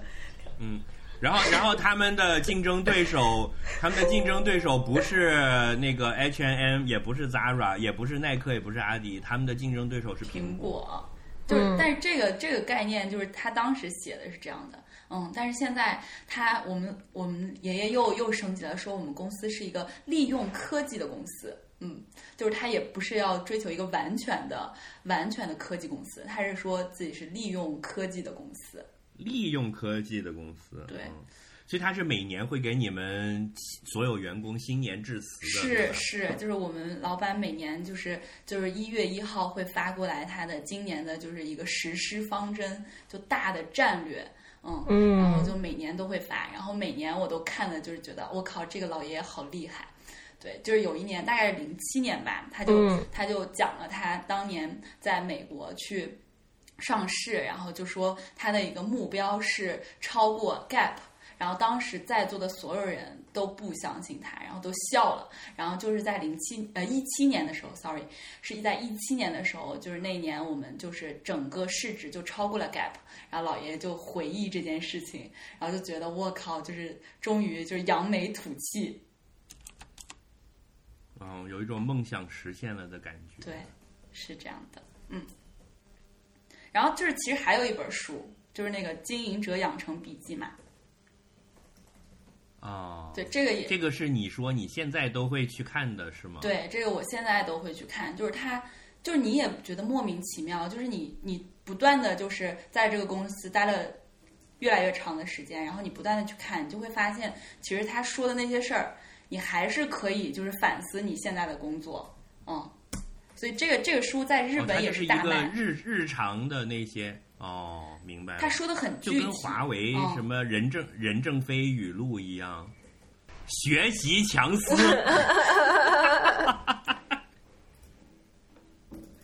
所有的店长每天要在上面学习最新语录。太可怕了。他最早是家里是裁缝店嘛，然后什么庆应还是东大毕业的，毕业了之后去了 Jasco 工作，对吧？对 Jasco 哇，这个然后在 Jasco 干了一年，对，然后就回了老家，接手了爸爸的裁缝这个男士西装店。嗯对，最早是做西装的嘛，是。啊、然后后来他就他就觉得不能做这个西装，然后那个就于是乎就去美国考察了，然后就觉得我靠 Gap 这个挺好的，然后他就把这个模式给带回来，就开始做。然后呃，开业的第一天就别的别的商场，比如说正常都是十点开，然后他就六点钟开。然后？我们我们公司就是当时开的时候。对他当时说，就是我们六点钟开，早上六点钟开吗早上六点钟开。他说目的是为了让那些去上学的，然后上班的人嗯也有机会逛到。嗯，而且最最神奇的是，他他早上发牛奶，然后就是发早餐，就跟那个超市发米发面是一样的。对，然后就所有的人都去领领一个早餐，然后再去那个逛一下店，然后就走了嘛。就是他是这样即刻，嗯，我们叫即刻。是的，对，然后就发的就是牛奶和铜锣烧，因为我们老爷爷特别喜欢吃铜锣烧。哎，我看有新闻就是说那嗯、在现在有一些。呃，机场也有优衣库的自动贩卖机了，我就觉得特别方便。啊，对对对对对，特别牛逼！那个旧金山的机场的优衣库的这个贩卖机是天天卖断货的，因为旧金山不是夏天经常会一阵风就变很冷，嗯，是，然后那个机场那个卖小，就是他卖他那个轻薄羽绒服就卖很好。我去年去旧金山就被冻成狗，我就在机场买了一件。哦，你也去了，你真的是铁粉呢，这个，对，铁粉，怎怎样？可以可以。连售卖机都不放过，所以刘九刘景老爷爷是老家是哪里的？是日本的什么地方？好像是他山最早那个崎县，店在我记得是。山崎县，哦，但是第一家大的店是开在广岛嘛，对吧？对，但是因为我去广岛的时候看到，就是说就优衣库的老店这样子。山崎县在什么位置？在西南那边吧。哎，我还真还没有没有那个是不是山崎县？我这个要存疑，我不是非常的确信。嗯嗯，好。哎，我觉得这就是早上六点钟开店，这个还还挺狂的。就是是一个龙龙傲天的故事，什么我卖衣服，我早上六点钟就开店，哎给你们送牛奶。就我觉得这个就是老爷爷年轻的时候是有点那种二乎乎的感觉的，但是他一路就这么做过来了。对是的，他很执嗯，着、后后来嘞，后来就开店，嗯然后呃各个地方都开，然后直到两千年摇了一种大卖，然后赚到了钱，嗯，然后就开始那个中国事业。对，就是零一年的时候进驻北京其实是失败的，就是就是是零一年在北京就这个这个已经卖不下去，然后就失败了，然后退出中国市场。零五年从上海又重新开店，然后才成功的。所以北京店原来原来开在一个地方，但是关门了是吗？。对，就刚开始大家所以那个时候关门的北京店是关在在哪儿关的门啊不啊？知道，可能应该是什么西单之类的地方吧，旁边是佐丹奴。哦，哦，那被佐丹奴给打死了是吗？那是有可能的。对啊，就是手就零一年的时候，就是佐丹奴啊，就是那些香港的，比如什么班尼路啊、牌子啊这种，就很火啊。美特对对对斯邦威我我我我看他那个书就讲说，对对，对他当时到香港去考察，然后就说香港那一带的这些服装企业就很厉害。就当时你看什么 Hang Hang Ten 啊，佐丹奴，呃班尼路，然后就是有一大堆这种东西嘛，对啊，美特斯邦威，嗯然后说那时候因为其实都是华南的那个呃服装加工很厉害，嗯然后说他们不但做自己的品牌，还把剩余的产能用来接别人的活儿，对，就可能再去接欧美的一些加工订单，然后他就决定要在中国找合作伙伴了。对老，那老爷爷最近还有什么新的就是讲话动向吗？哦，对，最近我们优衣库那个日本日本不是老爷爷啊，但是我们日本的 CEO 换成了一个女的，哦，哦，所以他他退休了。对，他就准备就准备退休，然后 CEO 换成了一个女的，那个女的叫什么名字？我一下子想不起来了。哦，在日本很很少见女 CEO。是是是什么人？是是老爷爷的，是老爷爷的相好吗？还是说孙女儿之类的？不，是很年轻。对，老爷爷的儿子是在我们公司的，就是我们就是我的公司，就是法国这家公司的老板，应该是老爷爷的儿子。哦，就是少东主，对，但是他他没有，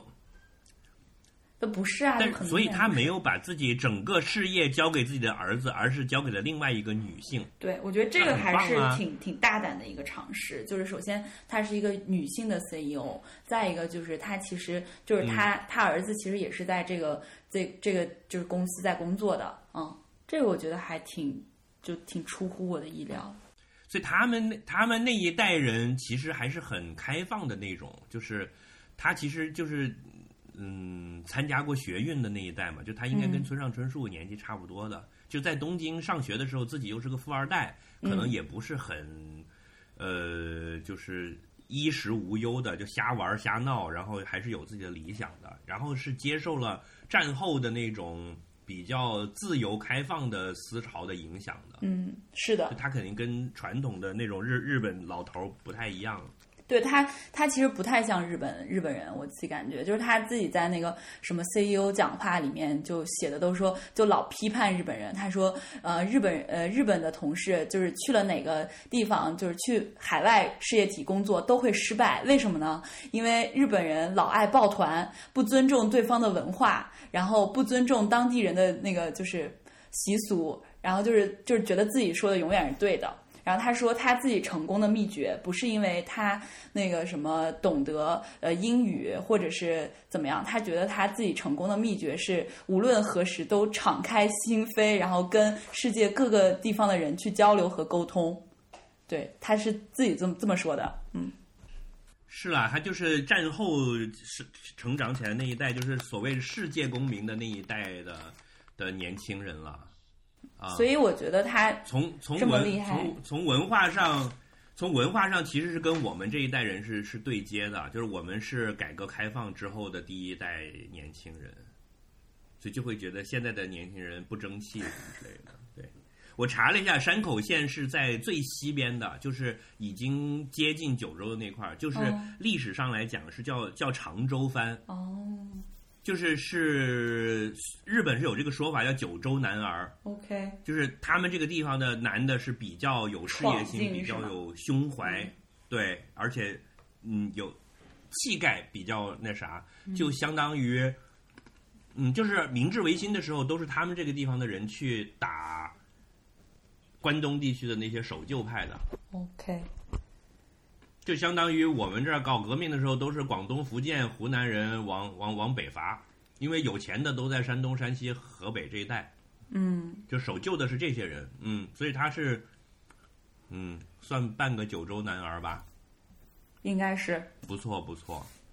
嗯所以还有什么？基本上就是这样。嗯，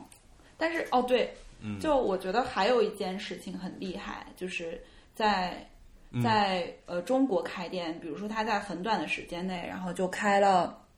开了很多家店铺嘛，然后就是就是比如说像其实在中国的一个发展，就真的嗯就用了很多很多年轻人当店长，这个在其他公司我觉得也是一个不是非常常见的现象。就比如说像我这种，然后大学毕业，然后工作了一年，然后就可以接店做店长，哦，管那么大一家店铺，哦这个其实是很很不可思议的，在别的公司，就是他他的挺挺激进的，是挺激进的，就是让你想啊，就是你什么都不懂，然后你也不不知道怎么样跟那个别人去打交道，你就是跟着那个哼哧哼哧，然后擦电呃擦地板，然后学习，就是一年的时间，然后就要给你一家就是将近有一千平的店铺去管理。然后，但是我觉得很很很搞笑的一点是，就是可能也是因为就刚毕业，然后没有那么多害怕的地方，然后也也觉得自己可以接。现在想想，其实挺后怕的。嗯，我觉得可以讲一讲服装行业的就是这种职业发展路径，因为这个对我来说还是蛮陌生的。就是我想象中，对啊，就是你当你当店长的这个，比如说我我想象一个大学，我看嗯那个刘刘瑾老爷爷的书，他是很重视店长的，就是他说他不要像原来的那个企业一样说总部去指挥下面，他是总部是下面的店长的支持部门的，对，他整个组织架构上是非常重视店长的，所以你自己是从基层做到店长出身，然后再调到总部的典型的优衣库的青年干部嘛？你要不跟我们介绍一下你的职业生涯和这个，就是嗯。就我我就就是我我觉得我自己也不是非常典型，应该典型的状态应该是你嗯。至少要在这个、就是有几条线嘛，就是嗯。你做店长这个就是属于店铺运营，运营的话，比如说我们去加入这个公司的时候，它都是做店长候补。嗯，我们叫 UMC，然后每年呢都会招募很多，就大概五百名左右的一个 UMC 入、入社，然后呢、就是分配到各个店铺去。这是指全球还是日本？哎，像我这个年纪是不是已经太大呃了？中国嗯，中国。对五百个，五百个，因为就是其实做 UMC 是非常辛苦的一件事情，然后你在接下来就会有大批量的 UMC 离职，嗯，明白，就是一个甄选的过干了，干不下去。了。嗯，我觉得是个就是看谁能熬的过程。哦，对，因为零售业的零售业的工作其实是这样的，他早上早上十点钟开门，但是你在开店之前你要做所有的清扫，然后做整理工作，所以我们正常是八点钟上班。嗯，那我们中国就很激然后还要把，店员叫在一起训话，是吗？对，要就是开晨会嘛，这个就很多公司都有啦。然后晚上是十点钟才关门，要要喊，然后晚上十点钟关门之后要要喊什么呀？要喊那个就是啊，我现在已经记不住了，天哪，我太久没有，就是有一个呃，类似于就是要怎么样招待顾客，然后啊要就是有面带微笑。一系列的话，对对对，就是这样。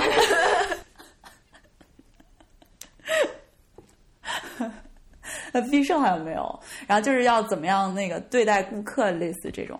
嗯，然后晚上十点钟关门之后，你还要再整理两个小时的一个店铺，就整整一天的一个工作时长是非常长的。我我当时做 UMC 的时候，那个时候还没有特别多的人事的制度的管理，然后就是我经常就是直采，就早上八点钟一直上到晚上十二点，就这个是就是我在一年中的一个哇对，在那一个一年中，基本上这个就是非常现在常。在座的四个人里面，只有脚趾能跟你比了。我跟翠宝都没有这么强度过。对我生理性不能。然后就，然后我现在也生理性不能，就就那个时候就你你，因为就是他会给你不断的洗脑，告诉你你要在一年之后要成为一个店长，你就会心里很恐慌，啊你会觉得说，那个我一定要把这个学好，我要把这个学好，不然的话我到时候当店长的时候，我这个也不会，那个也不会，我怎么办？嗯，就会就会不断的有这样的自我激励，然后其实每每个月，挺好的然后店长还会找你面谈，嗯，对就是在基本上就是在初期的时候，对啊，加班就是家常便饭啊。当时觉得就是习惯了，就是说我怎么讲？就我记得我家门口有一家便利店的，我以前觉得便利店的人上班时间都很长，然后我后来是导致就是我会我出门的时候便利店还没开门。然后我下班的时候，便利店已经关门了。就你就我我我也觉得，就是到了真的三十岁以上，就不可能就是这样子去，但是就可能真的是在那个状态的时候，你会你会有这个经历，然后也会觉得我可以这样做，嗯。对，但是年就是做了店长之后就会好很多，嗯。是，就是我自己的感觉是，就是在那一年中，你会很快的从一个学生变成一个职业人，就他会有很好的职业素养的培训。哦，那还挺好的，就是以即使你以后不在这儿干了，你去海澜之家肯定当店长也是肯定行。嗯，理论上是这样的，嗯，就但是这个就像你说的，就是你你职业就一直是这样，你会有一个很很可怕的点，就是我大概当店长的那，就是当完店长那三年，我之后就是生活里面，因为我们比如说排每天的班表，就是大概三十个人，就是二十个人，然后你这二十个人怎么走，怎么这一天的工作，然后都是以十五分钟为一个单位进行一个安排的嘛，就是在。做店长之后的很长一段时间里，我自己的生活也是这样子的。我会觉得，哎，十五分钟一个单位，十五分钟一个单位，然后我要做什么做什么做什么。比如说，我然后我看一个书，然后要看一个小时，对于我来说，对对，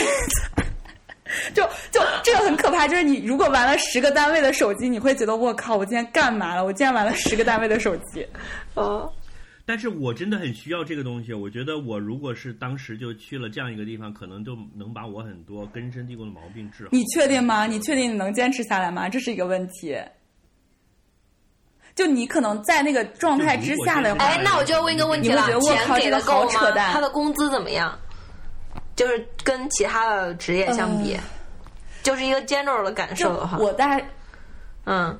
对，因为我在我当时毕业的时候，就我妈就跟我说说你赶紧回来吧，这个你在外面也没办法就是生活，然后每天每个月挣两千块钱怎么办？然后我说那那个那个那我找一个四千块钱的工作呢？我妈说四千块钱也没法活。然后我说嗯那找一个六千块钱的工作呢？我妈说。那六千块钱好像差不多能活，然后我就照着这个标准找，你知道吗？当时就是优衣库的，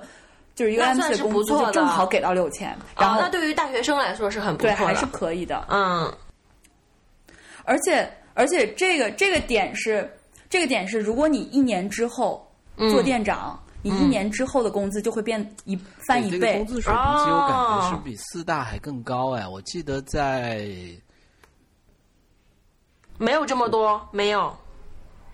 四大应该是对，对于大学毕业生来说还是比较是高的嘛，但是好像也没有达到这个数。对，我觉得就是工资起点是 OK 的明年就给。你翻倍。嗯，对，就是那个店长的工资，你会明显觉得哦，就是翻倍了之后，你的生活就会完全哎，我有又有一个问题那如果是店长有那么大的就是自主权，那店长会有根据这个店的表现有一些 bonus 吗？会有会有 bonus，、会但是这个 bonus 是每每半年的，就是嗯根据我们就是一样的嘛，都是 KPI 啊这些的。嗯然后你你达到这个状态，然后给你的一个评价会变得很好，然后你那个月可能就会多拿多拿一个月的工资，或者是多拿一点五倍的工资。哦，那还不错。但是如果同样是我们俩同样是店长，我是三里屯店店长，你是八宝 山店店长，我们俩那个营业额肯定不一样。对，营业额不一样。但是这个是 KPI，也不一样比如说吧你它是按 per 对对对 percentage 嘛，就是你你你三里屯你目标本来就很高嘛。就是你往上做，其实更难。哦反而你那个八宝山那家店，你可能就是目标很低，你稍微努力一下，然后你就可以做到一百二。卖寿衣。我我给总部写信，我们准备推出条新的 line，是一种易燃材料做的衣服，寿衣。结果可能一年卖了一亿件，特别牛逼。但是每件只要两块钱。我们完全优衣库进入了一个新的领域，殡葬业，没有人可以跟我比。就是服务，就拿那个做运营的那一条，然后做这个服务是吗？对，你们原来都是棺材两千，我现在有二八八的棺材，有七种。那 这个不用优衣库啊，这个随便找一个就是就是网络的那个就是公司就可以做。嗯，好，不打岔，你接着说。嗯，然后我说哪儿了？应该说完了吧？啊，对，没有，就是呃，然后然后呢，就是再往上，比如说你你正常情况下，他在呃最开始就给你画饼，画的是一年成为店长，然后三年成为区域经理，然后五年就可以做 leader 嘛。然后呢，三年做到区域经理之后，这个时候你会就是得到公司的一个股票，然后股票的话呢，就是一个比较多的钱了，对。嗯，哦，所以真的是完全是科技公司的路子耶。对，就是你你看到他画的那些饼之后，你会觉得，哎，这个公司还可以嘛，就投一下。嗯，但是我当时也只投了优衣库，然后只面试了优衣库，然后拿到 offer 之后，我就觉得就是很轻松了，然后我就回去就过年了。啊，嗯，就回家过年对了。，然后就收到了一胜九败。可以可以。所以你是那个时候就喜欢这个公司的，就是你入入职之前你就喜欢这个公司的。其实，在入职之前，我觉得也没有特别了解这个，只是只能说充其量就是听说过，嗯但是进去了之后，觉得真的挺好的，就一直做。至少知道是个大公司、大品牌嘛，我觉得这个是很正常的。对，是是是。嗯，那你当店长的时候，你每天日常的工作是大概都有哪些内容啊？做店长的话，就是啊、店长的工作太多了。就在优衣库店长，就是非常多的，就是要确认的东西。就比如说每天我要确认营业额，就是你，你就是整个这个店的总负责了，对吧？对，就是其实所有的事情都不用我亲亲自去做，但是最终的责任者都是我妈，就是他做了我得来检查，他做了我得弄，然后他做了这个我得再跟他说，哎，这个地方你不行，你再改改，然后就整个一周的计划，然后。零售业里面有一个很强调的概念是，就是我们是以一年五十二周，就是周循环的这个管理去做的。比如我周一做什么，周二做什么，周三做什么，就这个每一每一周的一个就是业务有定力的、非定力的，这些都要画得很清楚。嗯，这个是一个。你有副店长吗？就是你一共，比如说三十个人到五十个人员工，对吧？嗯。然后你会有几个副店长，然后下面是小组长，再下面是基层员工。呃，类似这样的，对，就是我你自己会去搭这个，就是这个店铺的组织架构，就是你会想，我我需要，比如说这家店是个小店，我可能只要一个在一个副店、两个副店就可以了。但是可能对于大一点的店铺，分楼层，我就要先分楼层店长，然后在楼层里面再分副店长，这样子，就每个店长、每个店铺都不一样，对。还蛮有意思的，所以就每天早上先开会，然后每周确定计划，然后相应的排班、进货什么的也就都排出来了，然后就一样一样去检查。对，是这样子的。哦，那有有什么难忘的事情吗？哦，就是接下来 我们完全 那基本上已经理解了优衣库的这个战略。嗯，对，是基本上就是这样。嗯，然后还有什么比较、比较可以值得说的？然后就是对，但是还有就是员工的培训啊，就是你你要去快速的复制。所以你这个 你你当店长的过程中有发生过什么难忘的事情吗？对，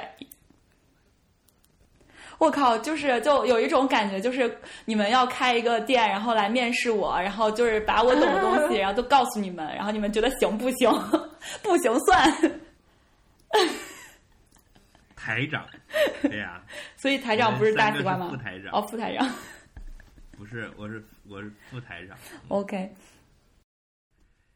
所以有什么趣事难忘的事吗？难忘的事，哎，我现在现在都已经一下子想不起来了。对，对，就是就是我我就觉得哦，对这个这个事情我想说，就是就因为我是大概一二年加入这个公司嘛，我觉得就是我自己好像就是赶上了就是优衣库在中国就是发展的很黄金的黄金的十年吧。嗯，是的，嗯，就从一一二年，然后到慢慢的，比如说一五年的时候开始有点，就是大家都知道，然后到一八年砰砰一下，然后就是大家就都好像都都在买这个，然后到今年就是连 cos 都抢成那个样子。对我觉得就是包括我自己的就是实力，从店长，然后再到总部，然后再到就是海外市场，我觉得也是因为就这个。这个中国整个市场的发展很好，像我现在来了法国之后，就整个就大家都不买，然后每天就发愁说这个东西什么时候才能卖出去，就完全是两个两种感觉。所以你自己觉得会有什么不一样吗？就是比如说跟别的零售业的公司相比，或者你在法国的情况和当时在中国的情况相比。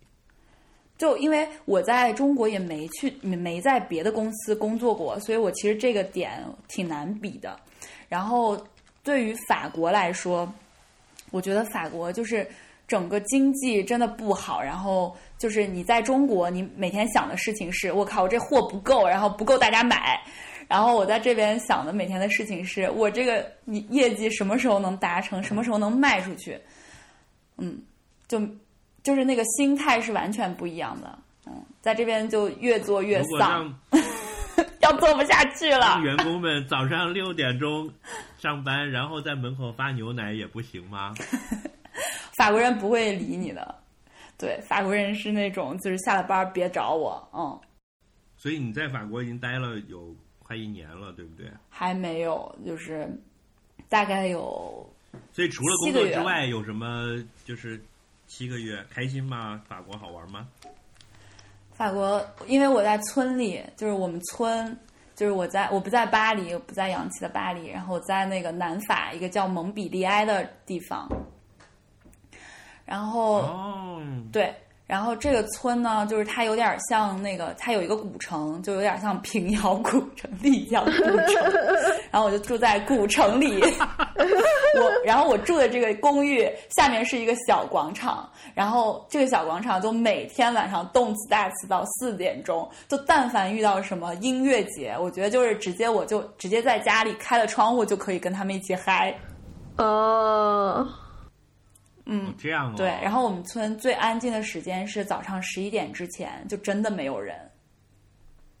那你确实，难怪你会说不知道这个啥时候能卖出去。对，然后每天就开到店七点。十一点开店就行了。对啊，就是十十点十一点开就可以啦，然后下午七点钟就关门了，然后关门了之后，人家都要去喝一杯，然后再吃晚饭，八点半吃晚饭。啊，好悠闲的生活。就很适合养老，我觉得。然后那个每天就是去集集市买买醋，然后买点老乡家的好吃的回来做饭，结束。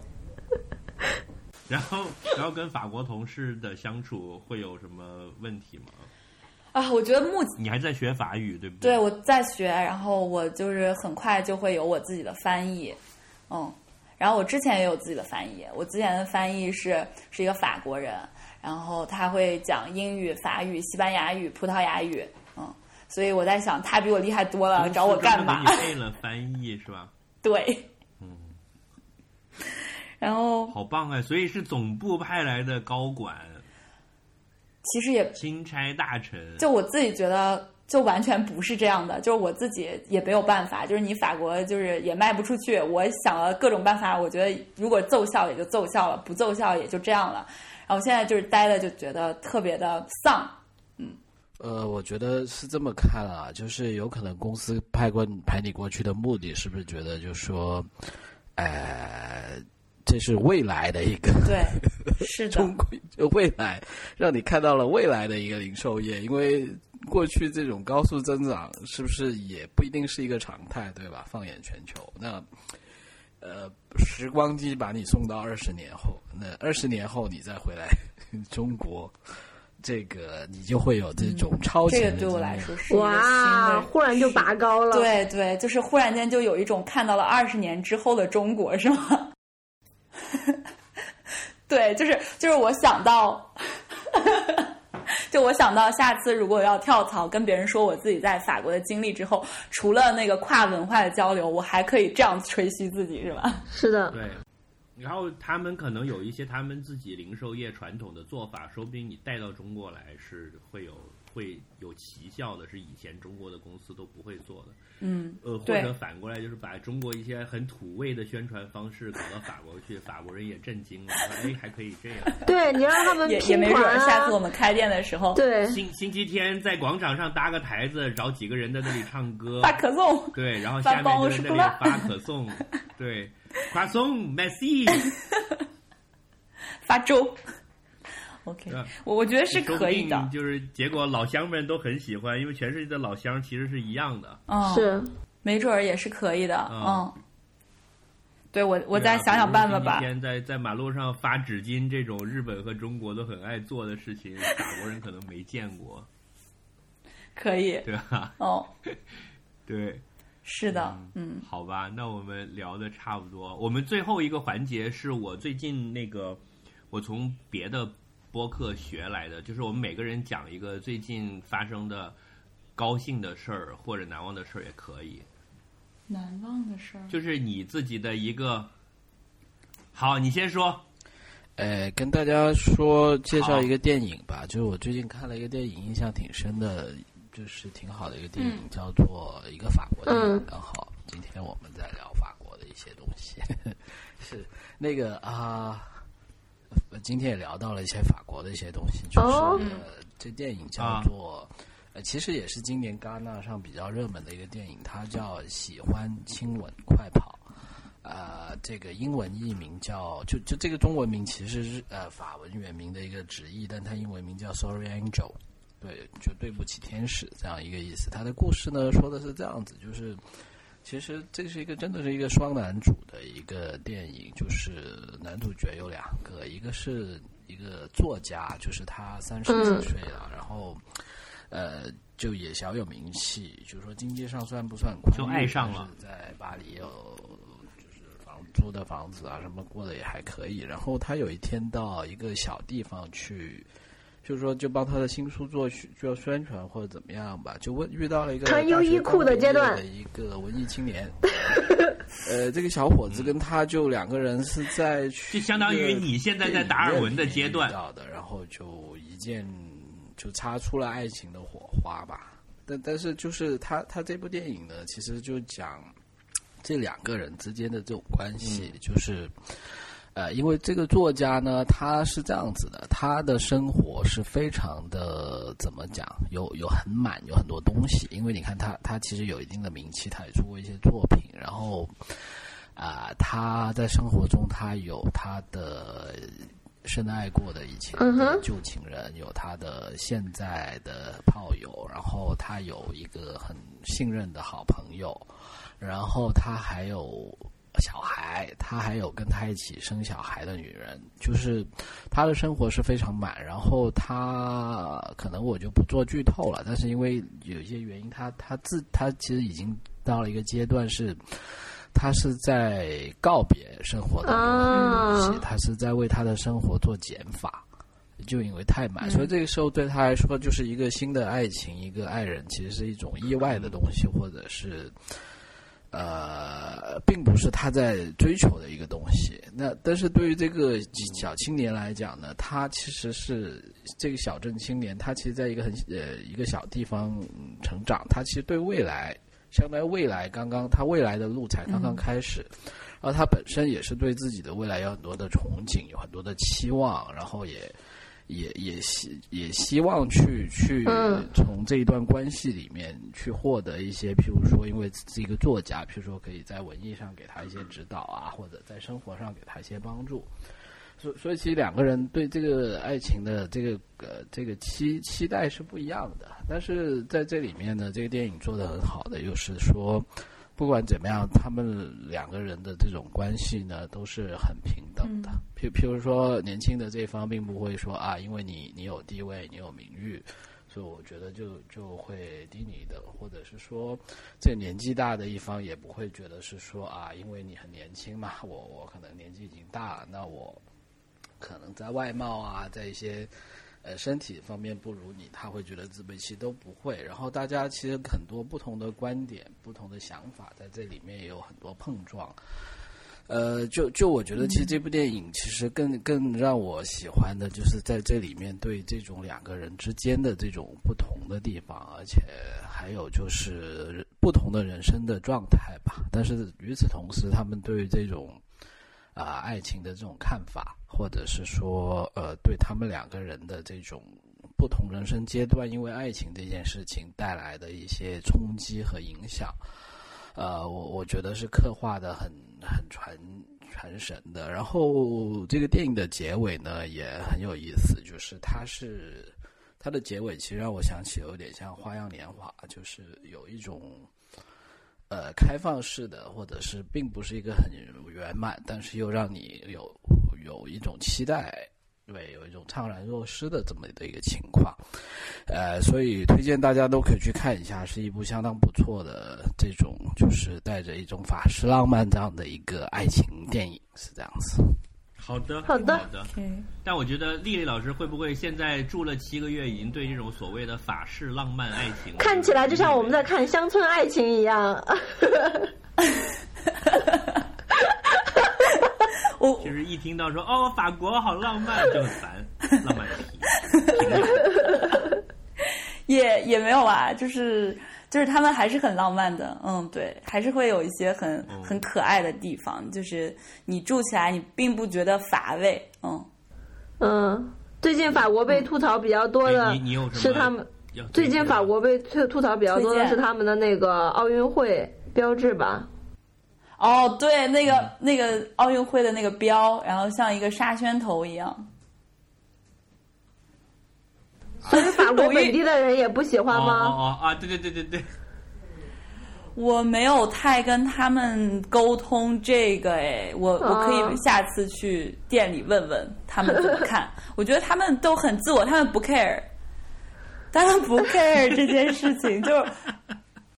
就没有人特别兴奋跟我说啊，我们有新的，我们要举办奥运会，然后我们的标是这样的，然后没有人跟我说这件事情。啊，嗯。好啊，丽丽老师有什么最近的精彩的 moment 要值得跟我们推荐介绍一下的？精彩的 moment，好像就是精彩的 moment，嗯，不是非常多，但是就是我最近就是有一个概念，就是比如说我们之前就老是会，比如说呃出去休假两周，然后会有一个去那个就是旅哪里旅行啊，会转来转去的地方，然后后来我就是最近开始想着，就是比如说也不去哪儿，然后比如说我去。伦敦，然后我可能就想着，可能边去伦敦，然后去报一个，比如说类似于什么插花班啊，或者是什么版画班，就边学习然后边玩的那种。这个可能是我觉得，嗯，就我因为我前一段时间就整个休假了两周，然后哪儿也没去，就去学法语，这样就觉得这个类似于一个啊 micro gap、这个概念还蛮好的。很快乐的。对，就学习使我找一些你很有觉得有，好正能量，就是找一些你有兴趣的东西，你花两周时间去去学一个，可能也是不同的地方。因为我在这边学法语的时候，我遇到好多就是来自各国家的人，然后他们都是比如说有两周或者三周。就在这边休假，然后边学一个这边的语言，然后边去周边玩儿。我觉得这样也挺好的，就是因为之前去玩儿都是就打卡，然后这个城市那个城市就是一直在晃悠这种样子的。现在就想，会不会有可能是嗯，变成一种你在这个城市，然后你会去学一个东西，然后去深入了解这个地方。嗯，这个很有意思。嗯。不错，嗯，对是，的。就会觉得说可能会有一个专门的，就是你集中在这个点上，比如说你想，我想去学一个插花，类似于这样的，嗯，但是好贵，妈的，一周要嗯。一千九百欧，哇，对，然后就贵到爆炸，然后我还没有决定要不要真的要报。翠宝嘞，翠宝。哎，翠宝是不是最近在也在学什么东西啊？你要准备进入新领域是了，的，是的，是的，是的讲一下？。我那个我要进军这个脱口秀领域了。在在做了好赞在嗯，在做了这么多年的这个播客以后，我终于发现还是要多条腿走路。什么意思？呃是有点难，有点难。要要不然再试试别的。哎，我觉你是因为看了 Joker 之后才想当一个 comedian 吗？对，是的，我对这个社会非常失望。Why can't people be nice to each other? Anyway，我看了，我看了，我看了，但是他那个了不起的麦瑟尔夫对人，，但他那个跟、呃跟脱口秀其实不，他其实刻画了一个不太准确的脱口秀的形象，对，不太专业。所以所以你是内行的。其其你什么时候首秀吧？你我就说我这个月就要去首秀了，一个小场子，讲五分钟，在哪里首秀？在。你但是我讲的是英文的，所以是是在伦敦，对，但我不知道，应该应该会有吧。Anyway，就是我我想分享一下，哎，嗯我我自己很喜欢看脱口秀嗯啊，可以，你可以来伦敦上一个脱口秀的 workshop，倒是可以报个名，有很多免费的。嗯，我哎，这个这个不错哎，我这比对插花好。嗯，哎，其实我至少比想讲一插花下，便宜。对，插人插社会，嗯，其实我想分享一下，就是因为脱口秀作为一种艺术形式，它原本发源就是发源于伦敦嘛，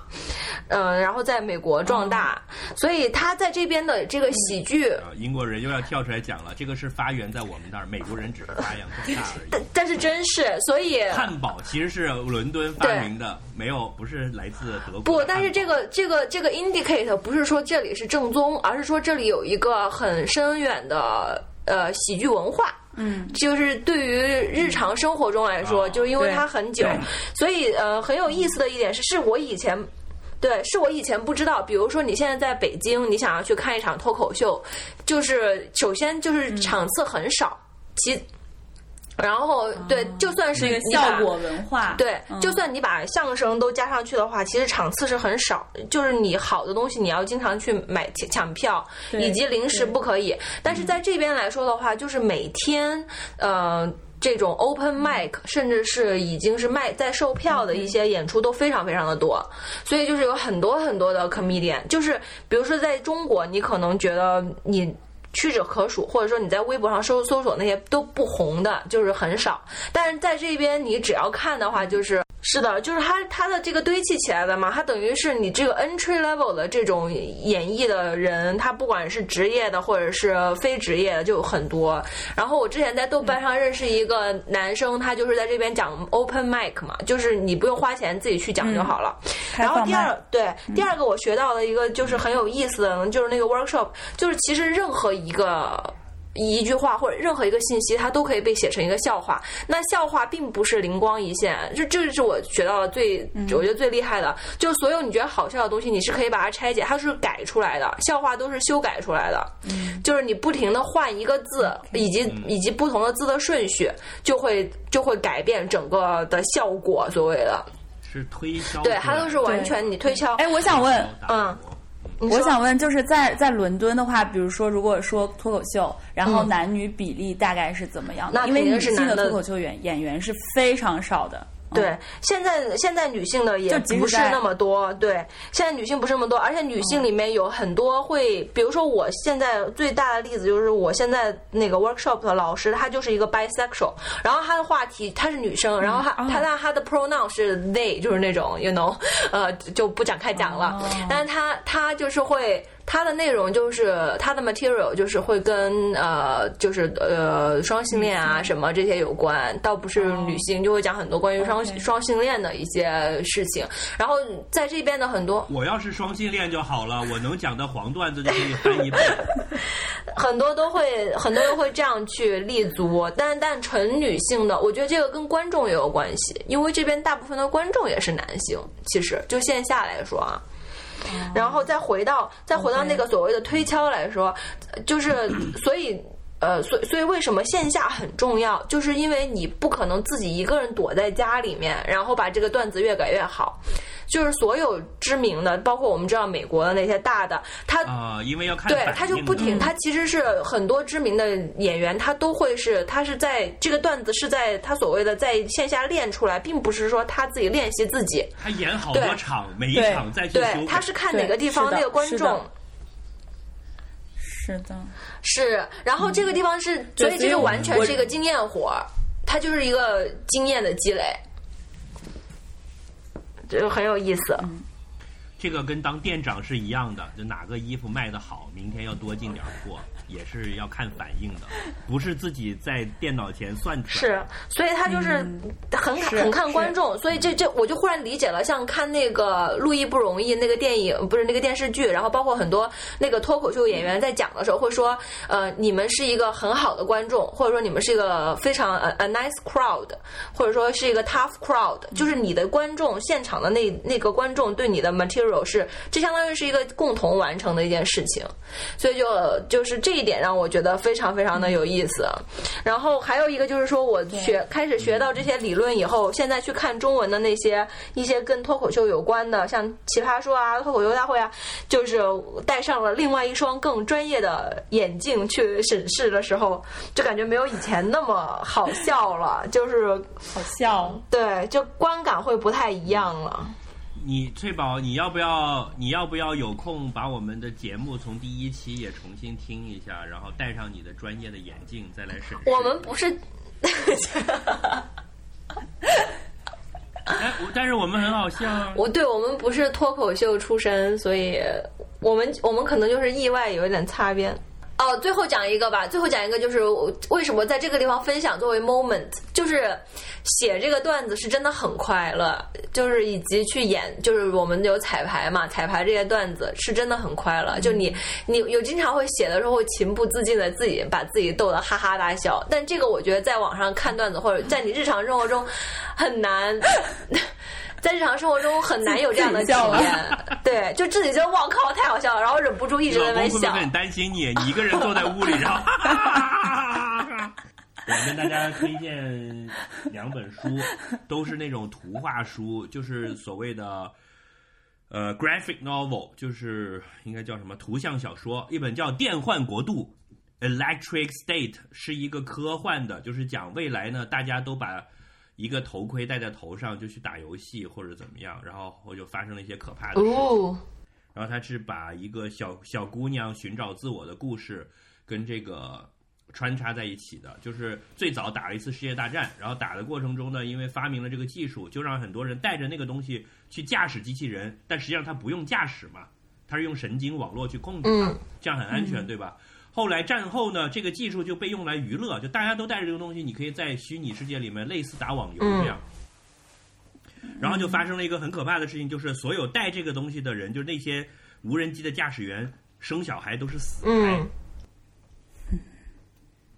然后世界就快要灭绝了，然后。它的其实的呃，除了它自己的那个核心的剧情以外，它有一个隐藏的主旨，就是其实讲的是一个超智能的诞生。嗯，就是以前那个凯文·凯利不是有本书叫《控制》嘛，就是讲说像蜜蜂啊、蚂蚁这种东西，它们连在一起，每一个的智能都很低嘛，但它总体来讲，它集体会有一个类似一个意识这样的东西，他们就会去建一个很伟大的东西，对吧？嗯。那其实这个这个科幻讲的就是人类通过了这种方式连在一起之后，它就会有一个莫名其妙的一种比我们自己能理解的更高级的智能诞生了。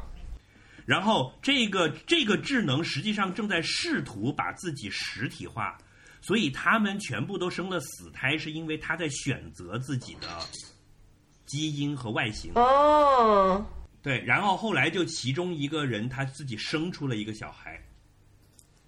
是活的，哦，所以他可能会是就是呃人类的形式会变成一种新的形式，所以呢，他这个小说很牛逼的地方就是在于他的整个他是一个画家，他同时又写了这个故事，同时他又做了一张唱片作为这个的配乐，就你买那本书回来后面是有个二维码，让你扫了之后你可以听他的。音乐的，你可以一边听那个音乐一边看这个故事。啊，这个故事本身看上去是一个悬疑的故事，但是它背景又有我刚才讲的一个这个背景。然后呢，它最厉害的地方在于，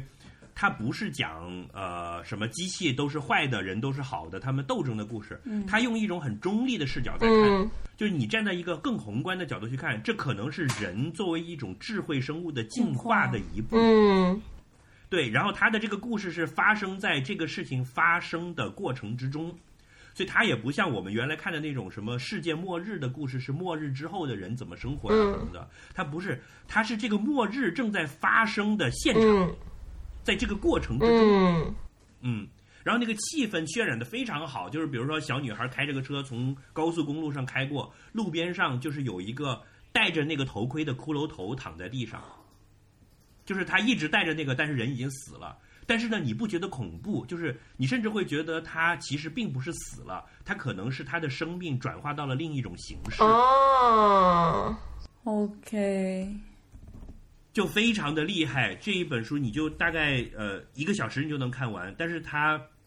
你可以反复的看，就它每一页，因为它除了文字以外还有图，那个图里面又包含着大量的信息，是你第一次看的时候你没注意的。它其实就是每一幅图里面的展开都有很多的细节，又甚至都可以单独编成一个故事，这么一个东西，非常的棒，我强力推荐给大家。哦，想看？对，呃，厉害，是的，呃，这是一个，然后我的特别感动的 moment 就是今天早上。呃，因为北京现在天变凉了，就是那种秋天的早上。昨天又下过雨，然后早上一起来就觉得特别的清新，然后地上又是湿的，空气是凉凉的。我在那里遛狗，看着树叶都黄了，然后就有一点点的冷，然后又没什么人，因为我起得很早。你就像一个人在树林，在一个初冬的树林里面走路一样。然后这个时候我就觉得很饿，我就想我一定要吃一点热乎的东西。然后吃什么好呢？我家旁边又没什么好吃的。然后突然一道闪电击中了我，我就想说，哎，对呀，我可以去吃羊肉泡馍呀。然后我就遛完了狗，就马上去了我家附近的一个西安馆子，然后就吃了一碗热乎乎的泡馍，然后我就觉得特别的开心。嗯嗯，这是我这个星期整个星期的一个 highlight。这个真不错，我也想吃羊肉泡馍。你们这些海外党，我我昨天我昨天吃了螺蛳粉，啊！你在蒙彼利埃还有螺蛳粉吃，对我。我老公从那个中国给我带了那种就是方便的那种螺蛳粉，然后我昨天天啦！哦，我真觉得如果这个是这个是 highlight moment，螺蛳粉很危险的。你想，你如果在飞机上，你的那个塑料袋破了的话，那简直像恐怖袭击一样，酸笋 对就是会被报警。对，好吧太可怕了。嗯，好，那行，我们今天就先这样。呃，然后有一个重要的事情要跟所有的听众讲的，就是我们之前不是一直也有听众来找我们说我们要搞微信群啊或者什么，然后通常大家都是写邮件给我们回复嘛，然后又觉得邮件好像疏远了一点。然后如果微信群呢，好像又太热闹了，因为我们三个都不太有那么多时间在群里面跟大家交流，所以我最终想来想去，最后终于决定了我们一个沟通交流的方式，就是在原来的微信公众号和邮件以外，我申请了一个豆瓣小组，哦，我们可以在这个小组里面尽情的聊我们每一期的反馈以及相关的内容。好吧，好然后这个现在在审核，审核了之后，呃，这一期的推送我会把豆瓣小组的地址放在里面。谢谢大家的收听。对，先把你们整合进去。那就这样，谢谢丽丽老师，谢谢大家，谢谢大家，拜拜。拜